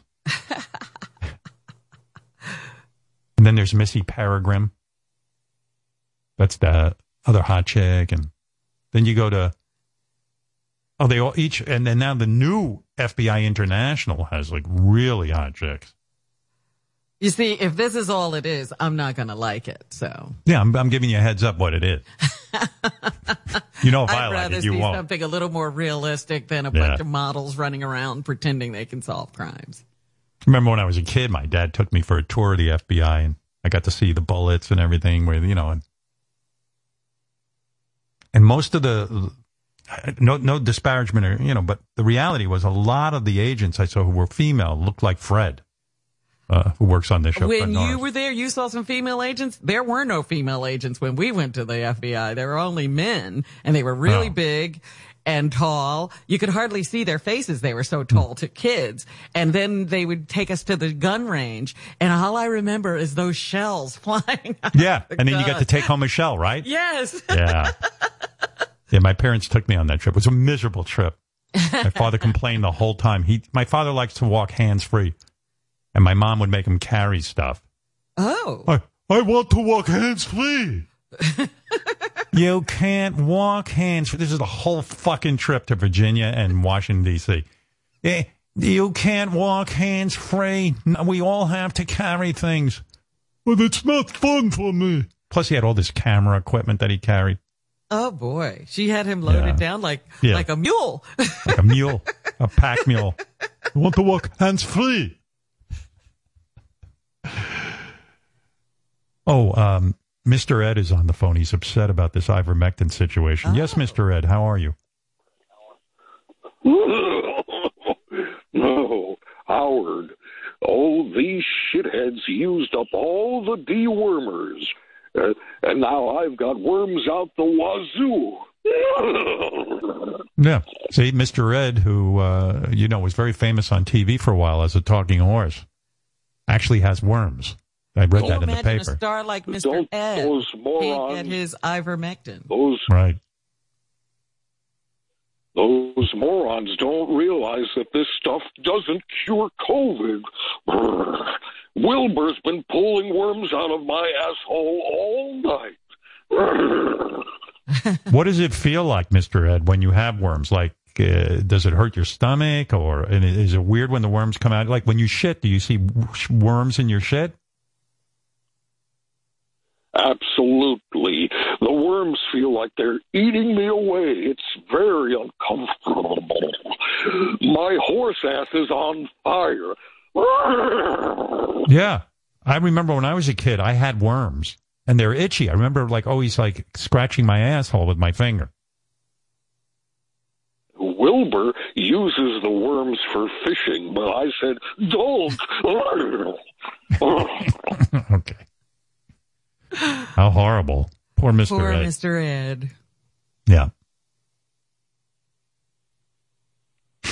Poor Mr. And he can't scratch his own ass. He tried. He told me um, he caught his hoof on his asshole. Because they have nails in there, you know. Yeah, well, his shoe started to stink, right? Mr. Ed, you still there? yes. Oh, I- I was wa- I can feel my life slipping away. oh. Did you ever um, scratch your ass and then smell your hoof afterwards? What did it smell like? Oh, well, before worms, it was pleasant. It smelled of hay and and oats and corn, but now I smell like a rotten pumpkin. okay. Ew. Uh, yeah. Dog, as you said, Robin, Dog the Bounty Hunter has joined the hunt for Brian Laundrie. Dog the Bounty Hunter told Fox News' Steve Doocy people were social mediating him to demand that he finds laundry. Well, that'd be good for. Dog the Bounty Hunter. I think like he's kind of like he was pretty popular on TV. Is he, I don't even think he's on TV anymore. Is I he? don't know if that show still exists. Hmm. Yeah, But I mean, they don't need, you know, people like Dog the Bounty. The FBI is there. Why do they need Dog the Bounty Hunter? Well, because FBI has to follow protocol, uh, dog can kind of keep things outside the realm of the law. He can he can take shortcuts that the FBI can't. He's dog I the see. bounty hunter. He can take liberties. Yeah. So far, what he did was go and knock on the Laundrie's door and Yeah. not get a response. That's what he said. It's going well. Yeah. You were down there, and and uh, apparently your phone just started ringing off the hook. Hey, dog, you got to join the hunt, right? Well, yes, we we were notified by a couple family members, and our fans just kept social meeting us to uh, a, a no end. Please, dog, please. Since you're in the area, will you check it out? So once Francie and I started reading about the case and seeing what was going on, we're in Colorado. Yeah, Beth begged me to get down to Florida to kind of intervene in this whole situation. So Honey, yeah, you once have to. Yes. yeah, once me and Beth took a look at the news, right away I said I got to get down to Florida. I'm not going to listen to that. Where's Steven Why Seagal? He could. Yeah. But I wonder why the Fox people are are are entertaining this like it's a good No, it's thing. dog. Please. You were down there, and, and Wait, let me wait. I Weapons cut it off. dog, please. Since you're in the area, will you check it out? So once Francie and I started reading about the case and seeing what was going on, we're in Colorado. So the the couple had passed through Colorado, so we mm-hmm. that got our attention right away. So Yeah. yes, we are down there. I went to the father's house to talk to the dad, and he wouldn't answer the door. I never saw the Dog the Bounty Hunter show. I don't really know his whole world, but somebody around here was. Hey, who was telling me that Dog just gets guys who are, um, you know, they've skipped out on bail, Yeah, that's But what a bounty hunter is. They're Yeah, tra- but- trying to bring people back to get their bail paid. Yeah, but they were telling me like it's kind of a slam dunk. Like, like who was telling me that? And does that ring a bell with anybody? I don't remember exactly, but but it was kind of like you know, it's not that hard to find the guy's dog is looking for. According to, did, does anyone recall telling me that? Guess not. Okay. Well, Well, we- generally, you see what he does. We were just saying that Dog the Bounty Hunter on his old show, he used to just go after like meth heads and people who would steal like five hundred dollars. So these weren't exactly like brilliant criminals he was going Right. after. In other words, it was pretty easy to track these dudes down. They weren't exactly capable of masterminding anything too complex.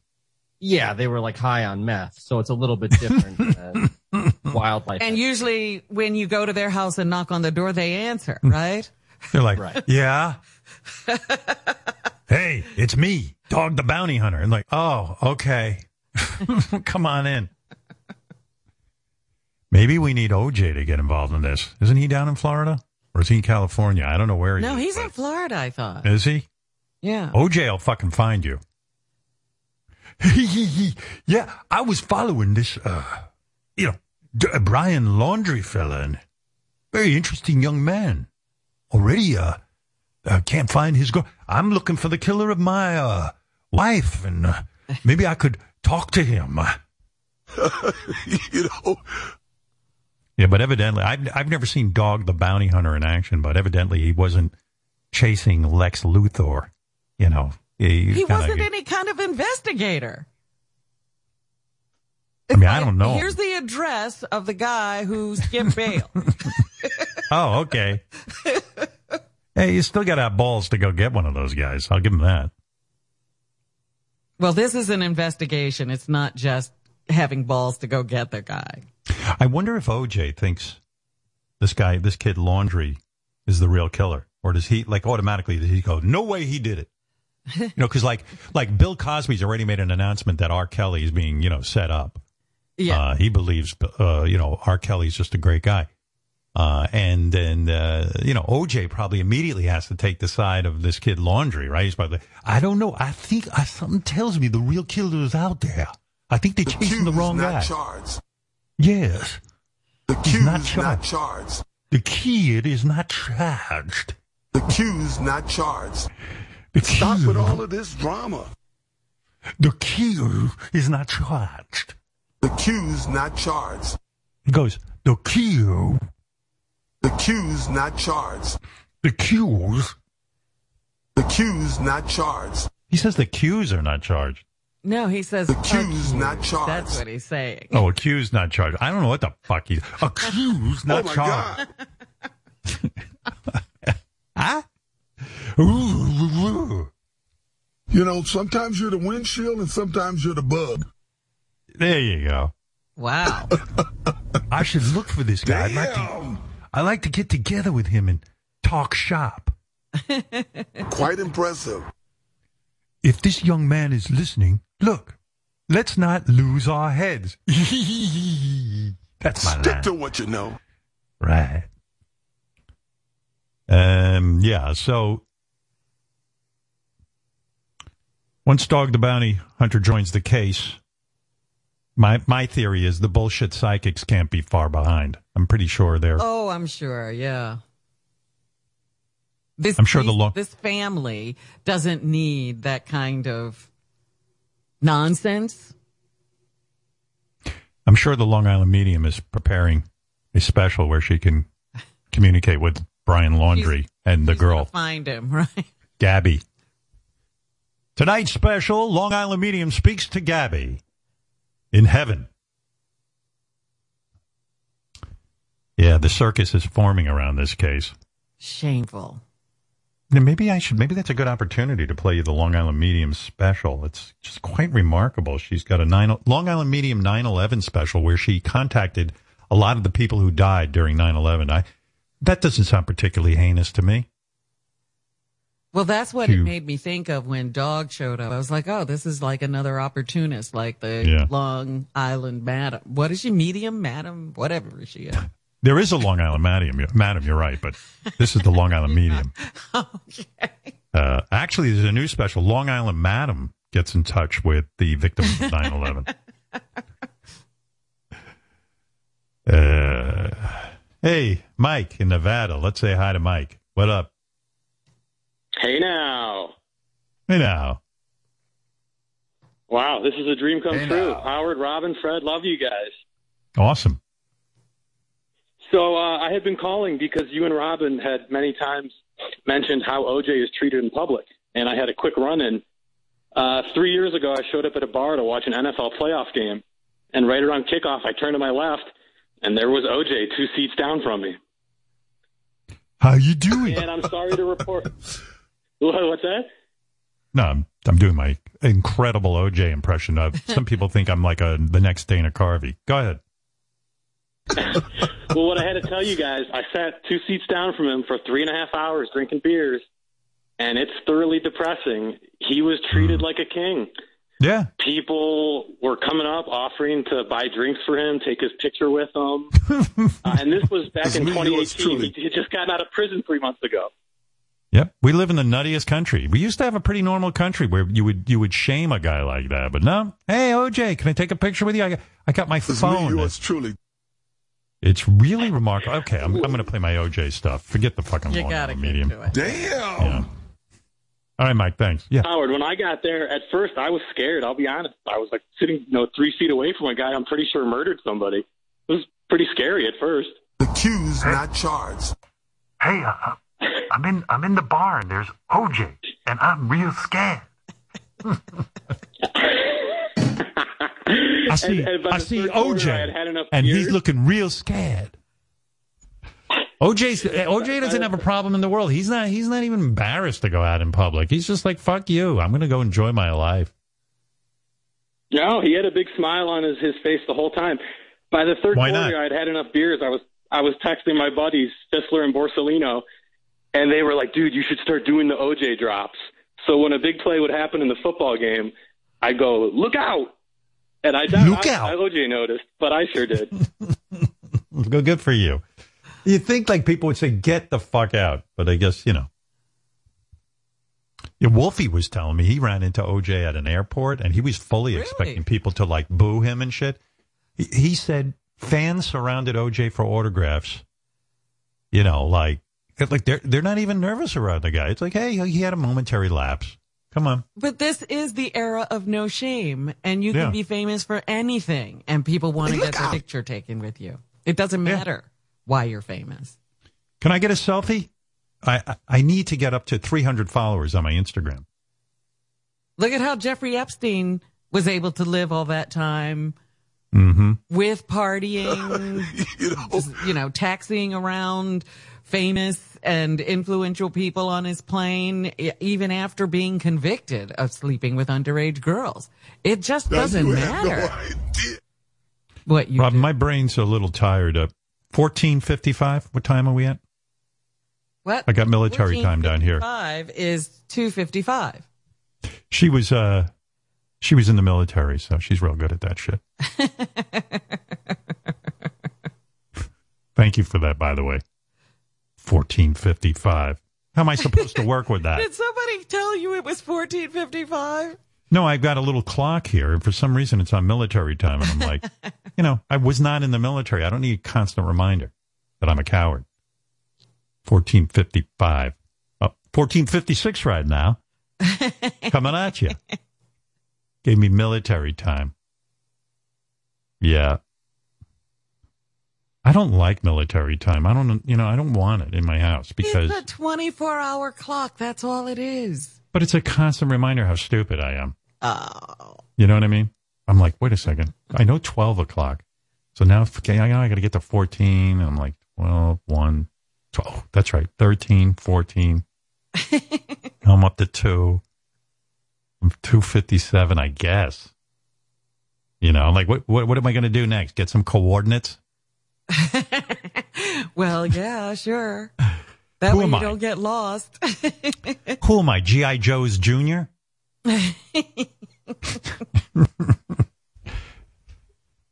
Uh,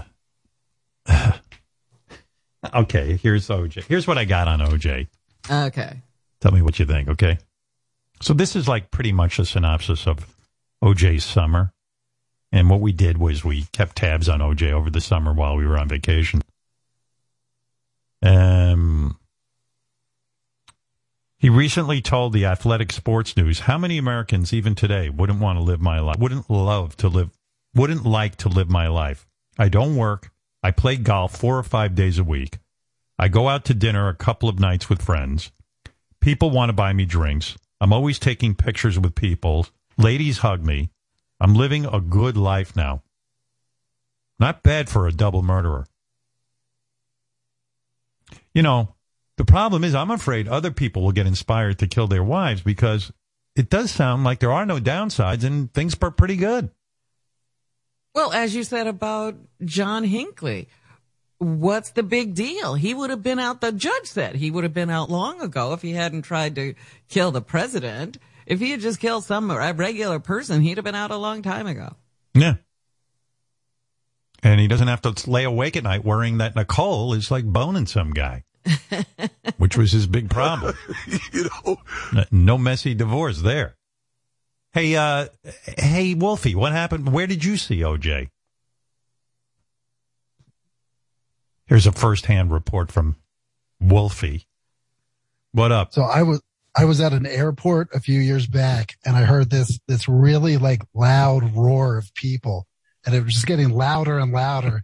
And I was in the security line and I turn around and OJ is is like right in my face. Jesus. And, like, it's I- me, yours truly. and I'm I'm a tall dude, but he he is big and He's big. intimidating. Yeah. And uh, these people were like, they were breaking out like baseballs and all sorts of weird shit uh, to sign. And he had the biggest grin on his face. Like OJ is living his best life. There's no problems in OJ's world. Hey, OJ. So glad we didn't lose you to prison. Great to see. uh, And like people are fond, like no one's sitting and going shame and ringing a bell like on uh, Game of Thrones. Not a what. He, he, uh, they, it's like they wanted to lift him up and carry him around like he was in a parade. They were so excited to see him. And I found out he was at a, he was at a nightclub the night before, like hosting some kind of party. Like they, they actually hired OJ to, to be there for the MC. Wow. Do you think if I gave OJ like a knife to sign, he'd sign it? I'd be like, OJ, I, I hope you don't mind, but I've got this beautiful knife.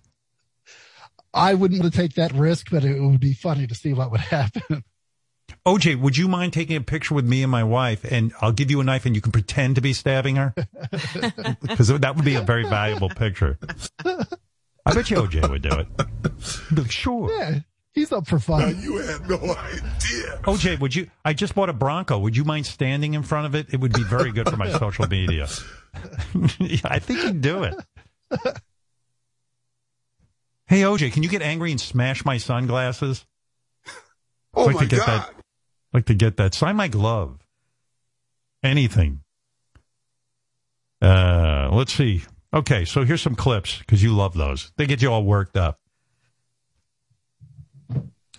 And I particularly hate when OJ makes sense. But sometimes I you don't like agreeing with OJ. no, like sometimes I agree with OJ. Uh, the last time we checked in with OJ, that was in early May. He was applauding Liz Cheney for standing up to the Republicans and, and the way the Republicans were defending Trump about January 6th. And uh, later that month, he went after Republicans who were trying to defend the Capitol insurrection. And you're like, oh, fuck. OJ's making sense. I stopped watching cable news because of these senators trying to get, a congressman rather, trying to gaslight us by telling us what we saw on uh, January 6th didn't happen, that it was a love fest, basically, between the cops and the insurrectionists. Come on, guys. You guys think this is like George Orwell's uh, book, 1984. Don't believe what you see or hear, believe what we tell you. Look, guys, we saw it with our own two eyes. Have you listened to these police officers being interviewed, saying how much they feared for their life? Plus, all the ones that were arrested, you see, their defense isn't that they didn't do it. Their defense is that they were following the directions of the White House. They were wrong, and of course, nobody in the White House is uh, uh, on their side right now, except these congressmen trying to feed us, gaslight us with these lies. Hey, I'm just saying. Hey, look, get your shots, and I hope all is well. There you go. I'm Confident just saying. OJ. He getting that slogan in. I'm just saying. Yeah, I like it too. I, I mean, I like the message. Believe the evidence and the police, except Believe in your one. eyes. Yeah. Believe your eyes, except in one specific murder case. Well, I love There's him no doubt. defending the police because he certainly Yeah. t- attacked the police during his whole case. Well, the police yeah. were worthless in his. well, they they they were framing him for Christ's sake, but. There- Does anyone see the irony of OJ telling people to believe the facts as they are laid out and to trust the cops? I mean, there's got to be some irony in there. At least Bill Cosby now has gone full on Joker. He's the Joker. He's like, yeah, R. Kelly. I can't do a Bill Cosby. R. Kelly is he is innocent. He's become downright evil. Well, he was always hmm. evil, but he pretended that he was a nice family man. Yeah.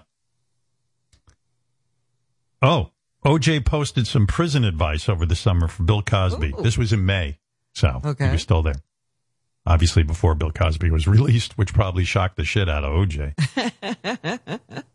OJ shared a couple of insights from his own nine-year prison stint for armed robbery and kidnapping.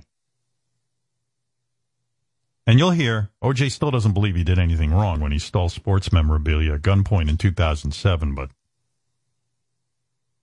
Bill Cosby decided not to take a course, uh, a sexual course in prison, and it probably cost him his parole. Um, so he's not getting out. Well, when I was in camp, I, I took anything, all the courses.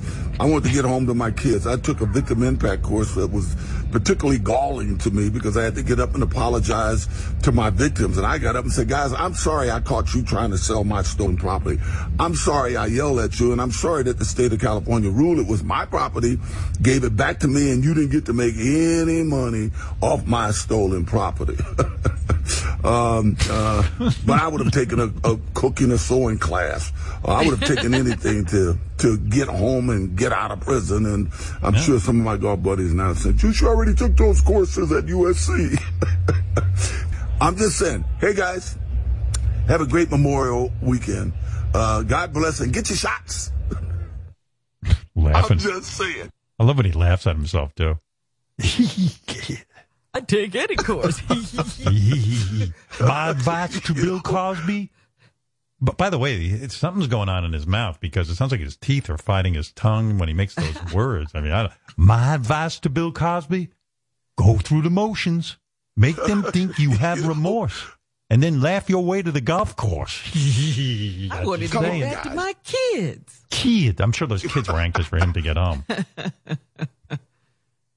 I'm sure they have a great relationship with OJ. I have. Uh, you never hear anything. Can't wait to get back to my kids. you don't I'm hear pretty OJ sure. Uh, saying he's golfing with his son. You don't hear. yeah. I can't wait to get back to those kids and force. I mean, make the, uh, get them to love me again. kids are probably in hiding. I'd hide if my dad was OJ. I'd be in. I'd be. Wait a second. He just killed my mother. He wants to get. Um, there's a phone call from your dad on the phone. Son. Yes. I know I'm in prison. Yeah. I can't wait to get back to you. Yeah, but you killed mom. So what?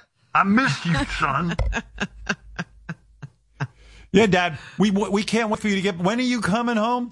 I only have nine years, and I'm going to get back to you. I feel bad. You guys don't have a mother. There's no one to guide you. Hmm. All right, Dad. Any words uh, of advice? Do your homework, or you're going to end up like your mama. Oh, okay. I'm on it. Don't you worry, Dad. Can't wait You know, to when his see. son says to him, "But Dad, uh, you killed Mom." He says, "Look, that's between me and her." Why are you picking sides, son? It took two of us to make you. I mean, uh, when I get out of here, I just took a course. I'm going to be your dad and your mom. now, let me go. I need to get back to finding your mother's killer so I can prove to you that I'm a good man. Yeah. OJ did a whole political rant about that My Pillow guy in election Oh, fraud yeah? in Michigan. Yeah, and, and that was again. He, I, he kind of he made a lot of sense. He's he's irked by the My Pillow guy, Mike Lindell. That's and you hate when you have to. You know, all of a sudden OJ's making sense. Another thing in politics, I saw where the Michigan uh, Republican senators uh, completed their investigation and was strong in their report that there was no fraud in the Michigan election, none. And they dogged Mike Lindell. Um, and there was no dead people voting, you know. And this Lindell guy, I got my own. He's a my pillow guy. I got my own beef with him. My family, my sister, my kids, we must have about 20 or 30 of them pillows. Guess what?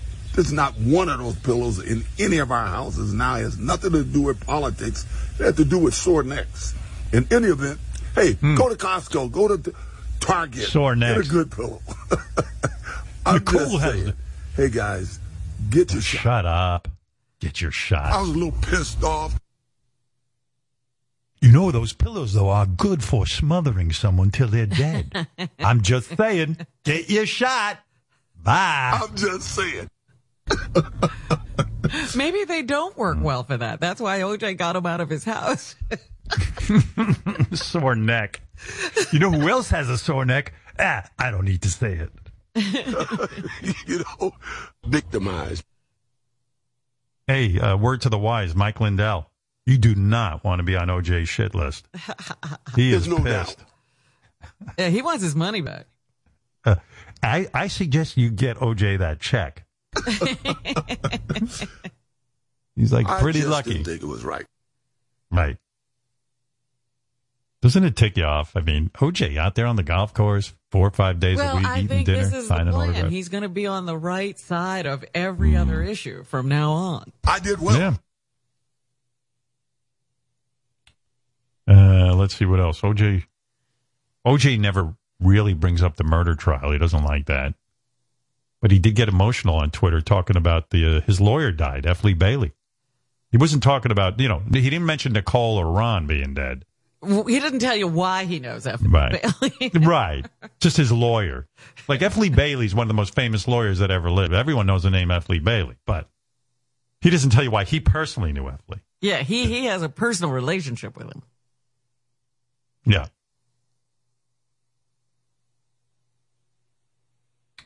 I'll play you that one. Tell me what you think. Hey, Twitter world. Um, Uh oh. you know, OJ. unfortunately, the older you get, you start. Somber, somber OJ. Hey, Twitter world. Hello, Twitter world. This is me sad. Instead of Here hey, I am Twitter happy. world. hey, yeah, no, no. Hey, Twitter world. That's me happy. Oh, woe is me, Twitter world. that makes me sad. F. Lee Bailey defended the um, Boston Strangler, Albert DeSalvo. I happen to know his name. Who was actually a suspect at the time. And I think I think he defended Patty Hearst. I, I don't know. I kind of remember I- that. Yeah, it could have been. Hmm. Yes, he was very, very good. And of course, me, OJ. Anyway, this sad OJ. Hey, Twitter world. I need to, I like that. it's me, Whoa, Jay. You know, unfortunately, woe is me, Jay. hey, Twitter world. Um, you know, unfortunately, the older you get, you start losing friends. And recently, I've lost a number of friends. you tell me about it. Um, but today, I found out that I lost uh, a great friend. His name was F. So great. If F. Lee wasn't around, I might have faced consequences, really serious consequences. Lee Bailey, one of the great lawyers of our time. I'll say. I call him Flea. He hated it. right, right.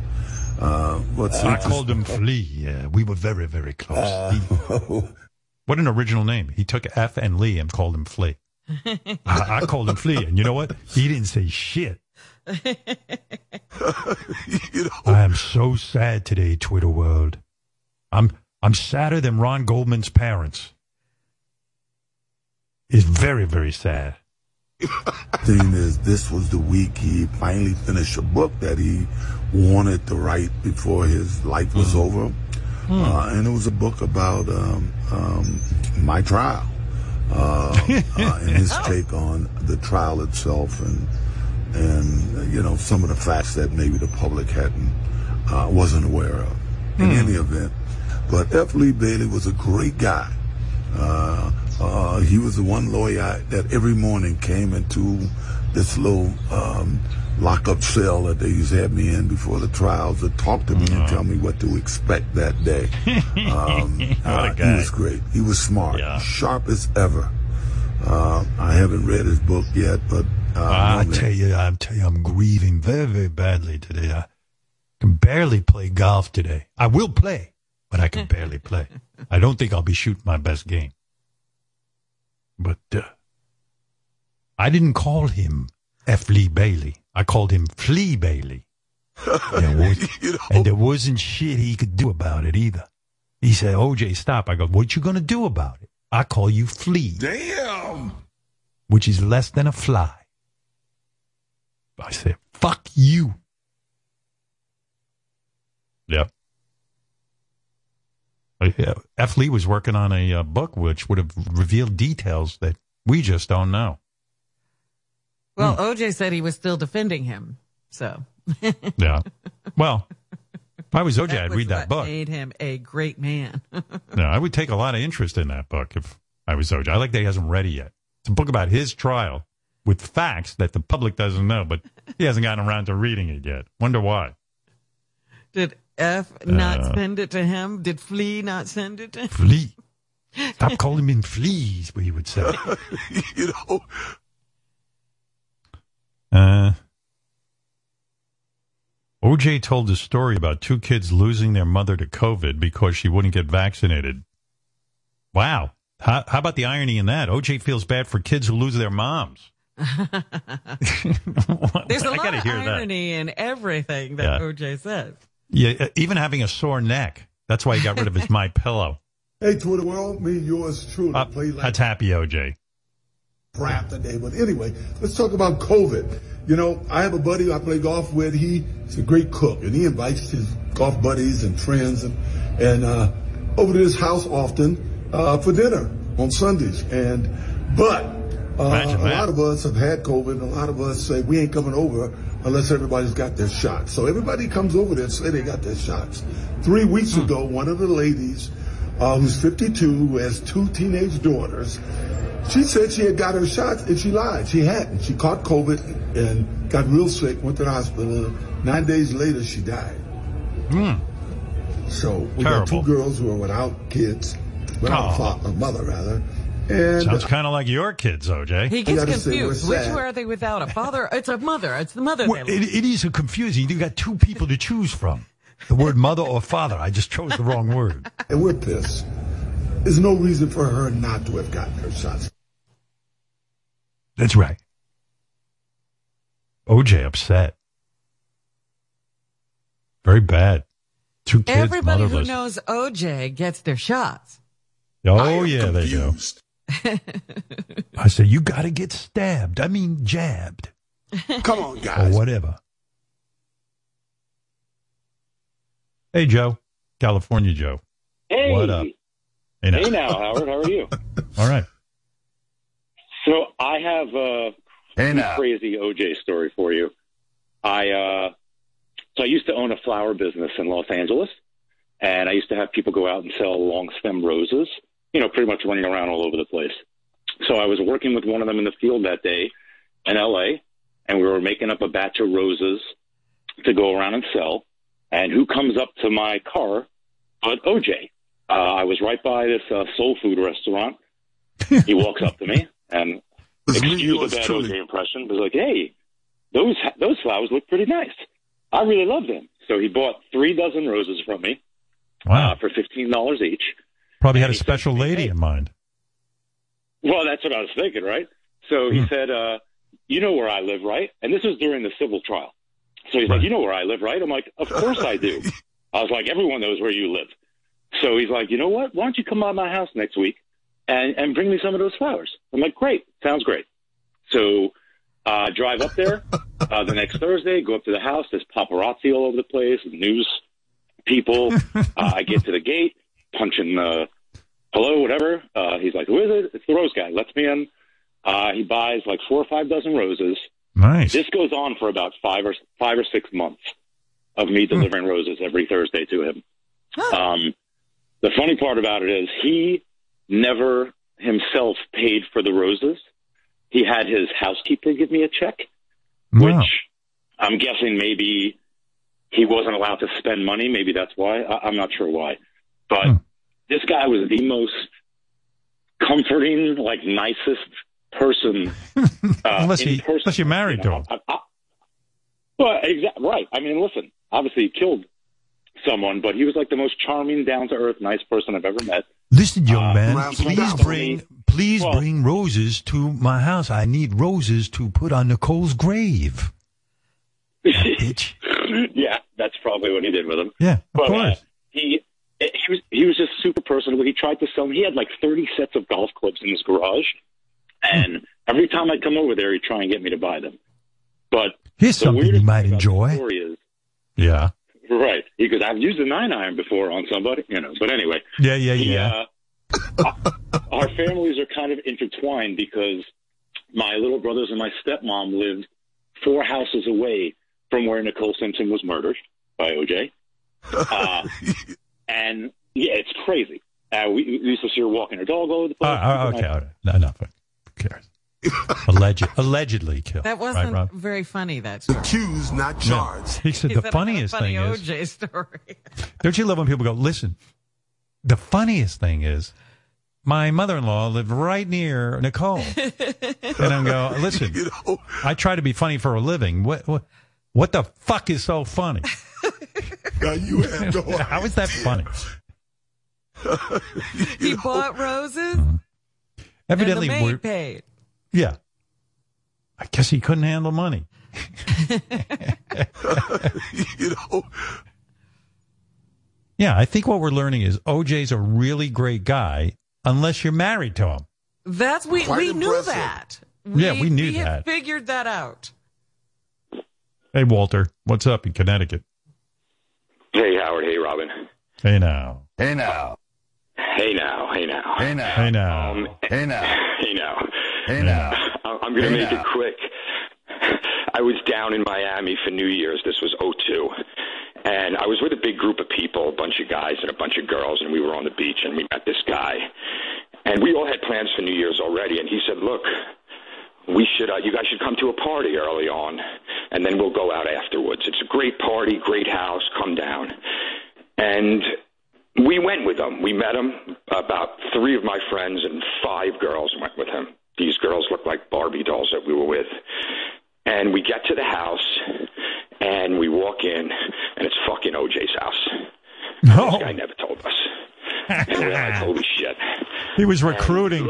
He's, And like, he was recruiting remember, hot chicks. Like, yeah. Hey, Twitter I, I don't know if you remember, like growing up, they had the, some people had like little statues in front of houses, and they like they were like black guys, like holding like a Yeah, lantern. like lawn jockeys. Yeah.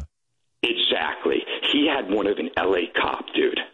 He had one of an L.A. cop, a white L.A. cop, a little statue. And we're like, A what? holy shit. You A know, like white- those little statues that are like that, like black guys holding, holding A lantern. Like, he had one. It was an L.A. cop, a little L.A. cop statue. A little Oh, really? you hmm, know, hmm. yeah, this, fucking you know, nuts. this is in fucking Coconut Grove in, in fucking Miami.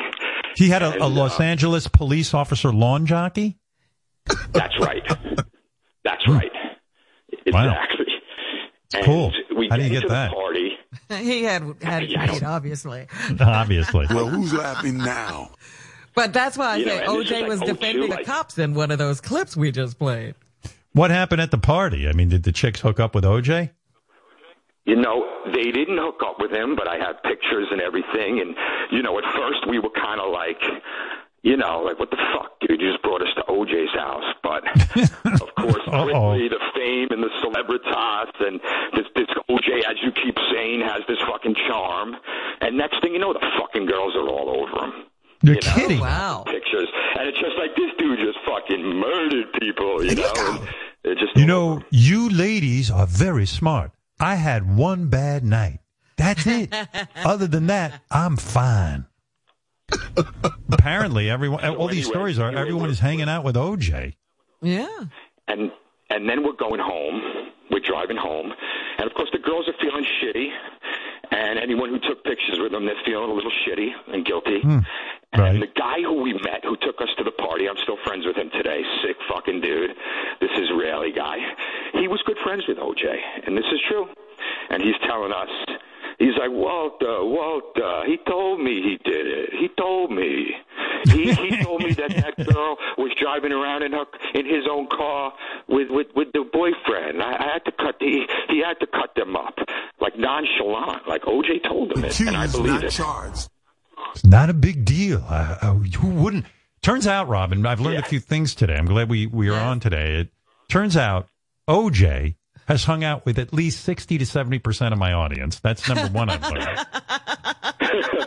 and I realized that OJ is more beloved than me because I walk around and, you know, some people have a negative reaction about me, but Yes. OJ seems to get an overwhelmingly positive reaction. I am smiling like the cat who ate the canary. Uh, let me see if I have one more clip. Yeah, OJ felt bad about the mom who died of COVID. Yeah. Oh, OJ lives in Las Vegas, just like our own Oh, Ron. he does? Yeah. I didn't realize he had moved. Yeah, because he complains about the heat a lot. Do. Very upset about the heat, OJ. Hey, Twitter world, it's me, yours truly, on an incredibly hot, windy. What do you, what do you want to What do you want to bet? Ronnie ends up in a strip club with OJ and their buddy buddy. I was going to say, is Ronnie going to become friends with OJ? Yep, it's going to be one of his pals. you know, you know who I saw and is a good guy? OJ. that was a treat. You know who I saw? Who'd you see? OJ, and he was fun. By the way, one thing I admire about OJ, at least he's honest about the heat in Vegas. Ronnie acts like it's no big deal because he wants Right. Vegas to be the greatest thing ever.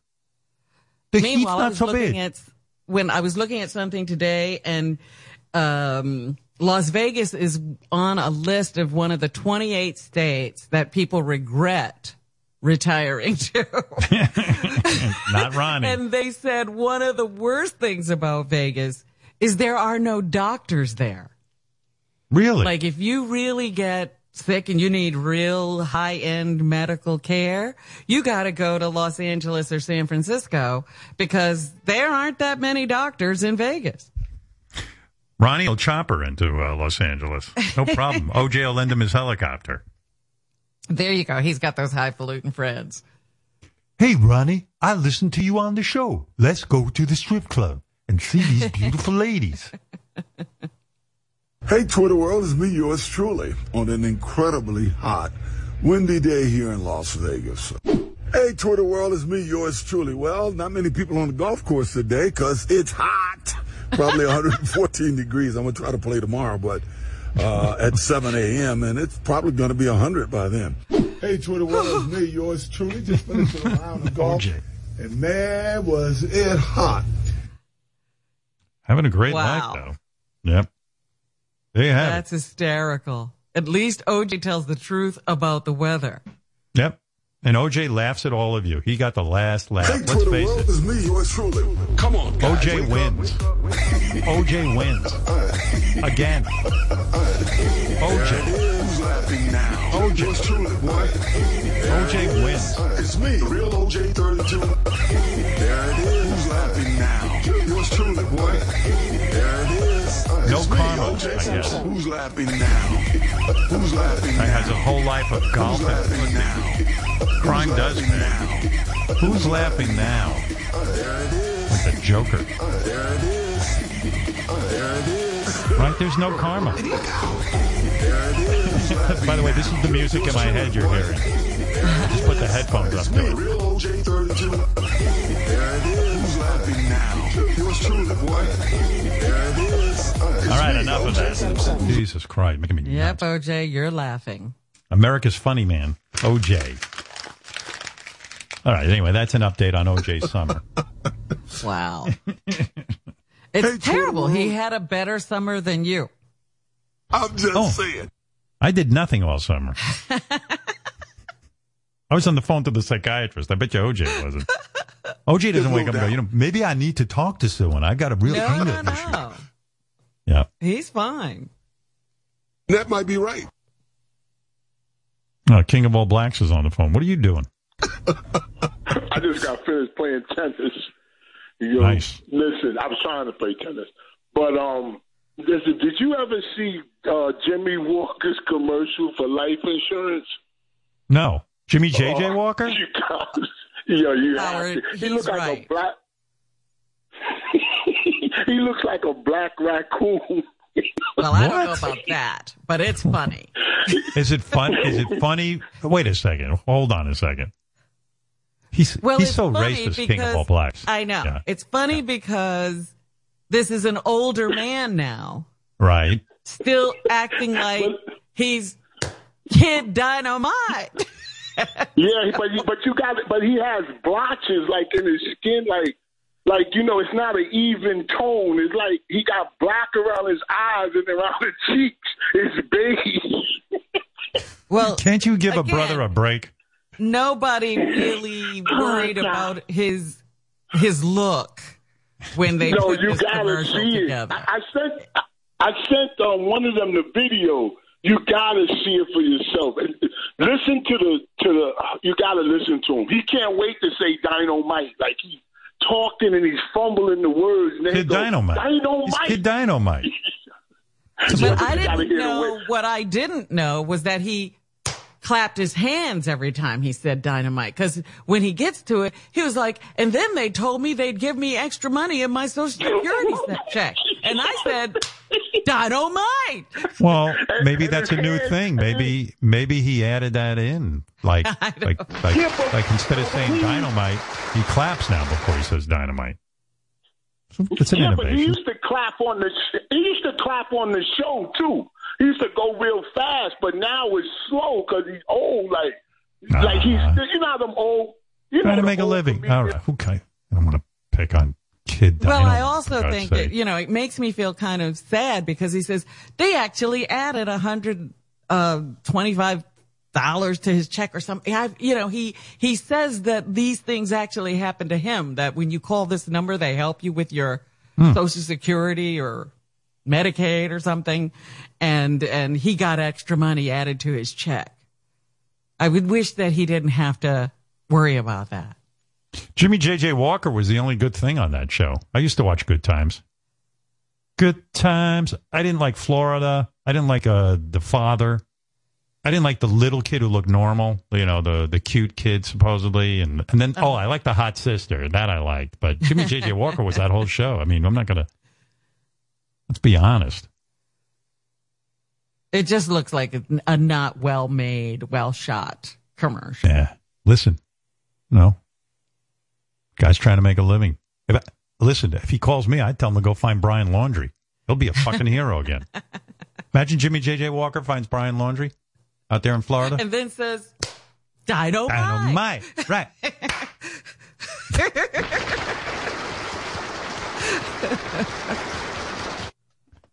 We're all getting older. What can I say? We're all getting older. Um, let me see if there's anything in the fan mail, and then we'll get out of here. It's enough already. I'm fucking exhausted. All I know is it's 1531. and That sounds like a lot later than when we last checked. That's it for today. I can't believe it's 15 o'clock. Good Lord. You don't Whatever say that is. 15 o'clock, you just say 1500. Oh, sorry, Miss Military over there. I'm pretty sure. 1531. I think 1531 is like midnight. We've been sitting here way too long. Um, everybody loved hearing from Dave Grohl. A lot of people writing in about that. Everybody loves Dave Grohl. What he was so great yesterday. It was so much fun to, so much fun talking to him. A lot of people wrote us about uh, JD's baseball cards.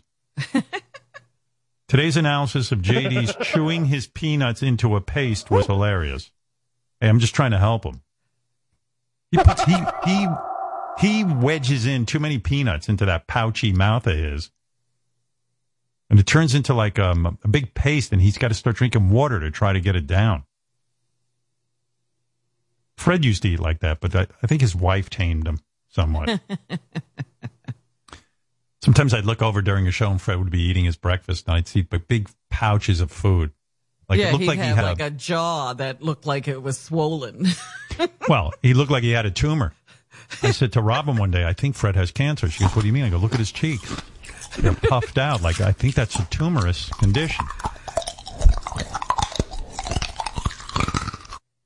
Uh, today's analysis of JD chewing his peanuts into a paste was hilarious. I guess now we know where he gets the peanut butter for those dogs and webcam girls. He makes it himself. oh, ooh, I didn't make that connection. I suggested to JD that he eat like three to four peanuts and put it in his mouth. How about we'll one see. at a time? That's what I do, Really but taste them. he says by getting that big wad in there, he really gets a nice juice going. it's like chewing tobacco. Uh, hey, JD, keep collecting those cards. Like the song goes, if it makes you happy, it can't be that bad. Don't let Howard get you down. You do you. Okay, fans saying keep collecting those cards for a nice investment. Do. JD, don't don't let the staff rag on your collection. Plenty of guys collect baseball cards. Only problem is they're eight years old.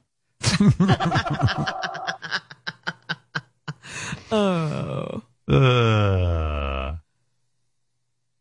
most grown adults keep money or jewelry locked up for protection. JD has Joe Burrow cards in his safe. Does he keep his spoon collection in there too? I think he does actually.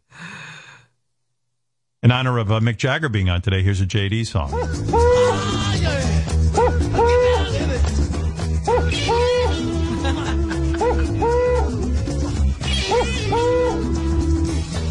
Oh, a lot of guys wrote me about Amanda the caller.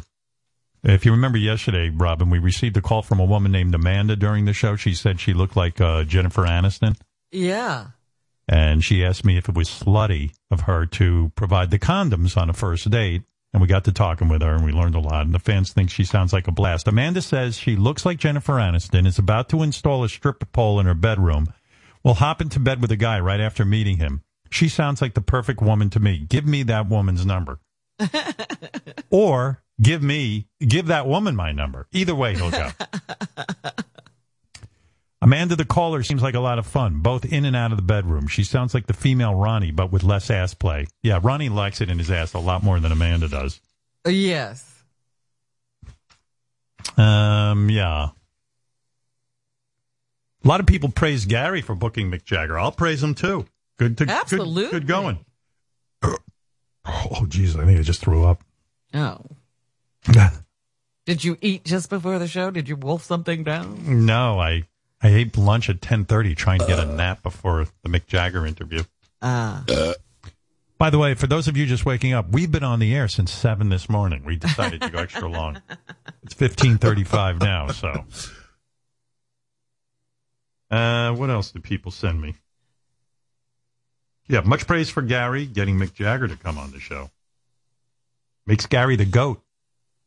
G O A T, greatest of all time. That's right. That's right, Gary. You want, anything you want to say? You want to take some bows or talk to your public? Team effort. Uh, we got a great team, and it wouldn't happen without you guys. with you, without selling you as a great host. So thank you. Gary, you you're a goat. Yeah, I know. I have teeth like a goat, right? Is that No, no, no, no, no. You're a goat. No, no joke. Today, today. He's so he's like he's like so slap happy that he thinks I'm Uh, coming he's up with it. gunshot. Yeah. I know. well, I appreciate it. He he was great. Mick was great. It was. It's. I mean, I don't know about for you, but when when when he was on the screen, I'm like, fucking Mick Jagger. You know what I mean? Yeah. Like, it's just like. It's, oh, believe me. it's- I love that guy so much. His music means so much to me that uh, it was overwhelming just to look at him. I would have looked at him for a half hour, but I don't think the audience would have enjoyed that. I would say, Mick, can you mind if you just take the half hour and I look at you? It's not great radio. Right. By the way, I should let you know too that um, Robin's boyfriend will be on the show on Monday. I don't need to say his name. Yeah, if you want. please tell me. Who is it? Jake Gyllenhaal. oh my God. Yeah, Beth has the same reaction to him. He must be a very good looking guy. Of course, I'm so heterosexual, I can't tell. You can't But, uh, tell. No, Big dick energy. I know. I know. I don't Big know about all dick that. energy. I love Jake's Jake. got a new movie. You got to check this thing out. It's going to be on Netflix. It's um, it's fucking crazy. I'll I'll put it. At, I'll I'll just leave it at that. Does it have But, a uh, name? Yeah, The Guilty. I just watched it. It's good. Really good. He's good in it. It's all him. He, it's, he's pretty much the only character in it. Well, that's good for me. Yeah. No distractions. You were fawning all over him the last time he was here. Oh my that. goodness, I'll never Mm. forget it. You really are attracted. That's your type. If I, if I was to say a Robin Quivers type of guy, I want a penis. I think he's special. I don't think he's Fuck a my type. tight little pussy. if he says to you, I, Robin, I just want to get, I want to hook up with you, kiss you. I just want a one nighter. Would you do it, or do you, would you need a romance? I I might do that. he might be Hey, the you want me to lick your ass? Wow, wow, that's sex appeal. Yeah, good looking guy. Yeah, and great Yeah. actor. Yeah, I don't even know how to describe this new movie. It's like, it. I, I, d- I don't even want to because it's got like a surprise ending, and it's it's good. It's really good. It's going to be on uh, Netflix on. I think it hits Netflix on Friday, so everybody watch it. Okay. You're making me so wet. When I is know. he coming in? I have to be ready. What are you going to wear or not wear? well, let's not ask Fred. Uh, I will you want fuck Fred to- you hard like a teacher. do you want do you want to dress up in your do you, do you want Fred to dress you for the uh, show? no, because Fred w- will strip me naked and leave band aids on my breasts. You can't waste time. Anyway, Jake plays a 911 call operator in The Guilty. But I think to say more would ruin it for you. okay. I watched it with my wife, but she was every. I said, uh, "Hi, really like?" She goes, "Oh yeah, I'll, I'll watch anything with him." I'm gonna Mother- squirt. I know. She said the same thing. I have tape of Robin watching The Guilty, and she didn't know we were. Woo! She didn't know we were miking her. Aha.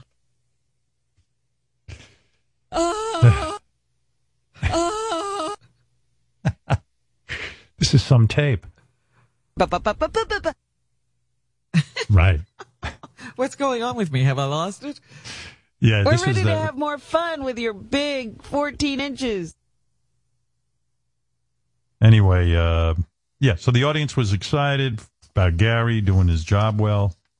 Also, uh, Brandi Carlile is going to come in and do a couple tunes. Wow. Ooh, I love. Aren't right? Do I have that right? Is Brandi Carlile next week, guys? Love that woman. I hope you guys listened over the summer. She did a special concert for us. I think it's some of the best music I ever heard. Yeah, next Hmm. Monday is uh, Jake Gyllenhaal. Next Tuesday, Brandi Carlile. Better show Uh, up. Yeah.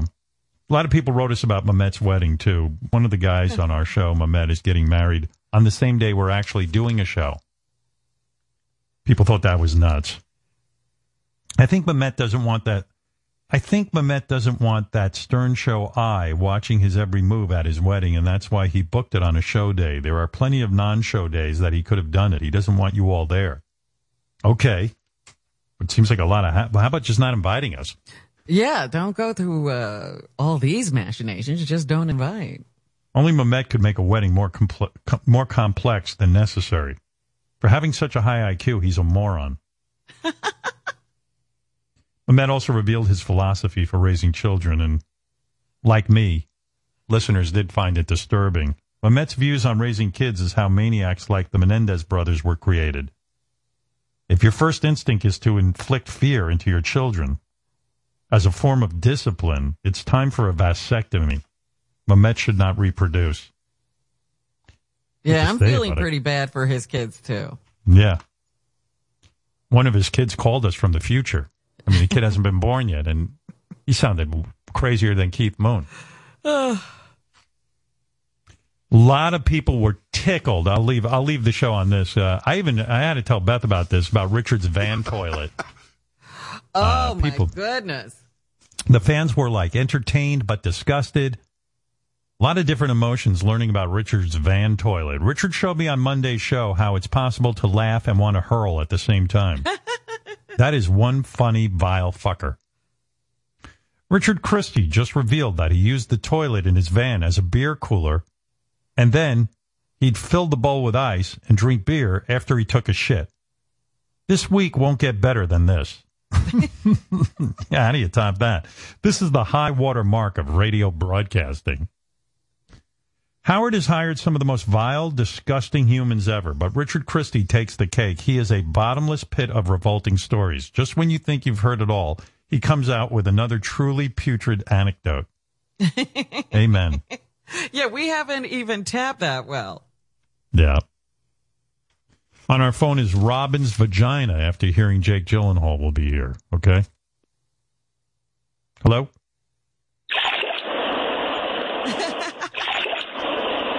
Wow. How's that for special effects? Sounds like Hurricane Ida. yeah, well, it was. You're very wet. That's what it's. That's what it indicates. Uh oh, and finally on um, Richard's van with the toilet in it. Um, this was sent in by John Hinckley. What a weirdo Richard is. What do you say? I think it's enough of a show. I mean, I'm It was exhausted. quite a special show. That's right. Thank you again to Mr. Sir Mick Jagger. And uh, So funny when you said, "Can I call you Mickey?" What else are you gonna call me? Mr. Jagger. Listen, that guy has earned my respect. Nobody better than him. Lest I do I need to play you every song this guy wrote? It's mind boggling. See the Rolling Stones on their no filter tour for concert dates and tickets. Go to Ticketmaster.com. I'm reading military time now. It is now officially 7,000 o'clock. Oh, stop it! What does that mean? There's no such thing as seven Oh. thousand o'clock. All right. And finally, I'll end on what am I ending on? I think you can end the show on the Death Death Wish Coffee live read. I don't have that. Oh, do I? Oh, I do. Oh,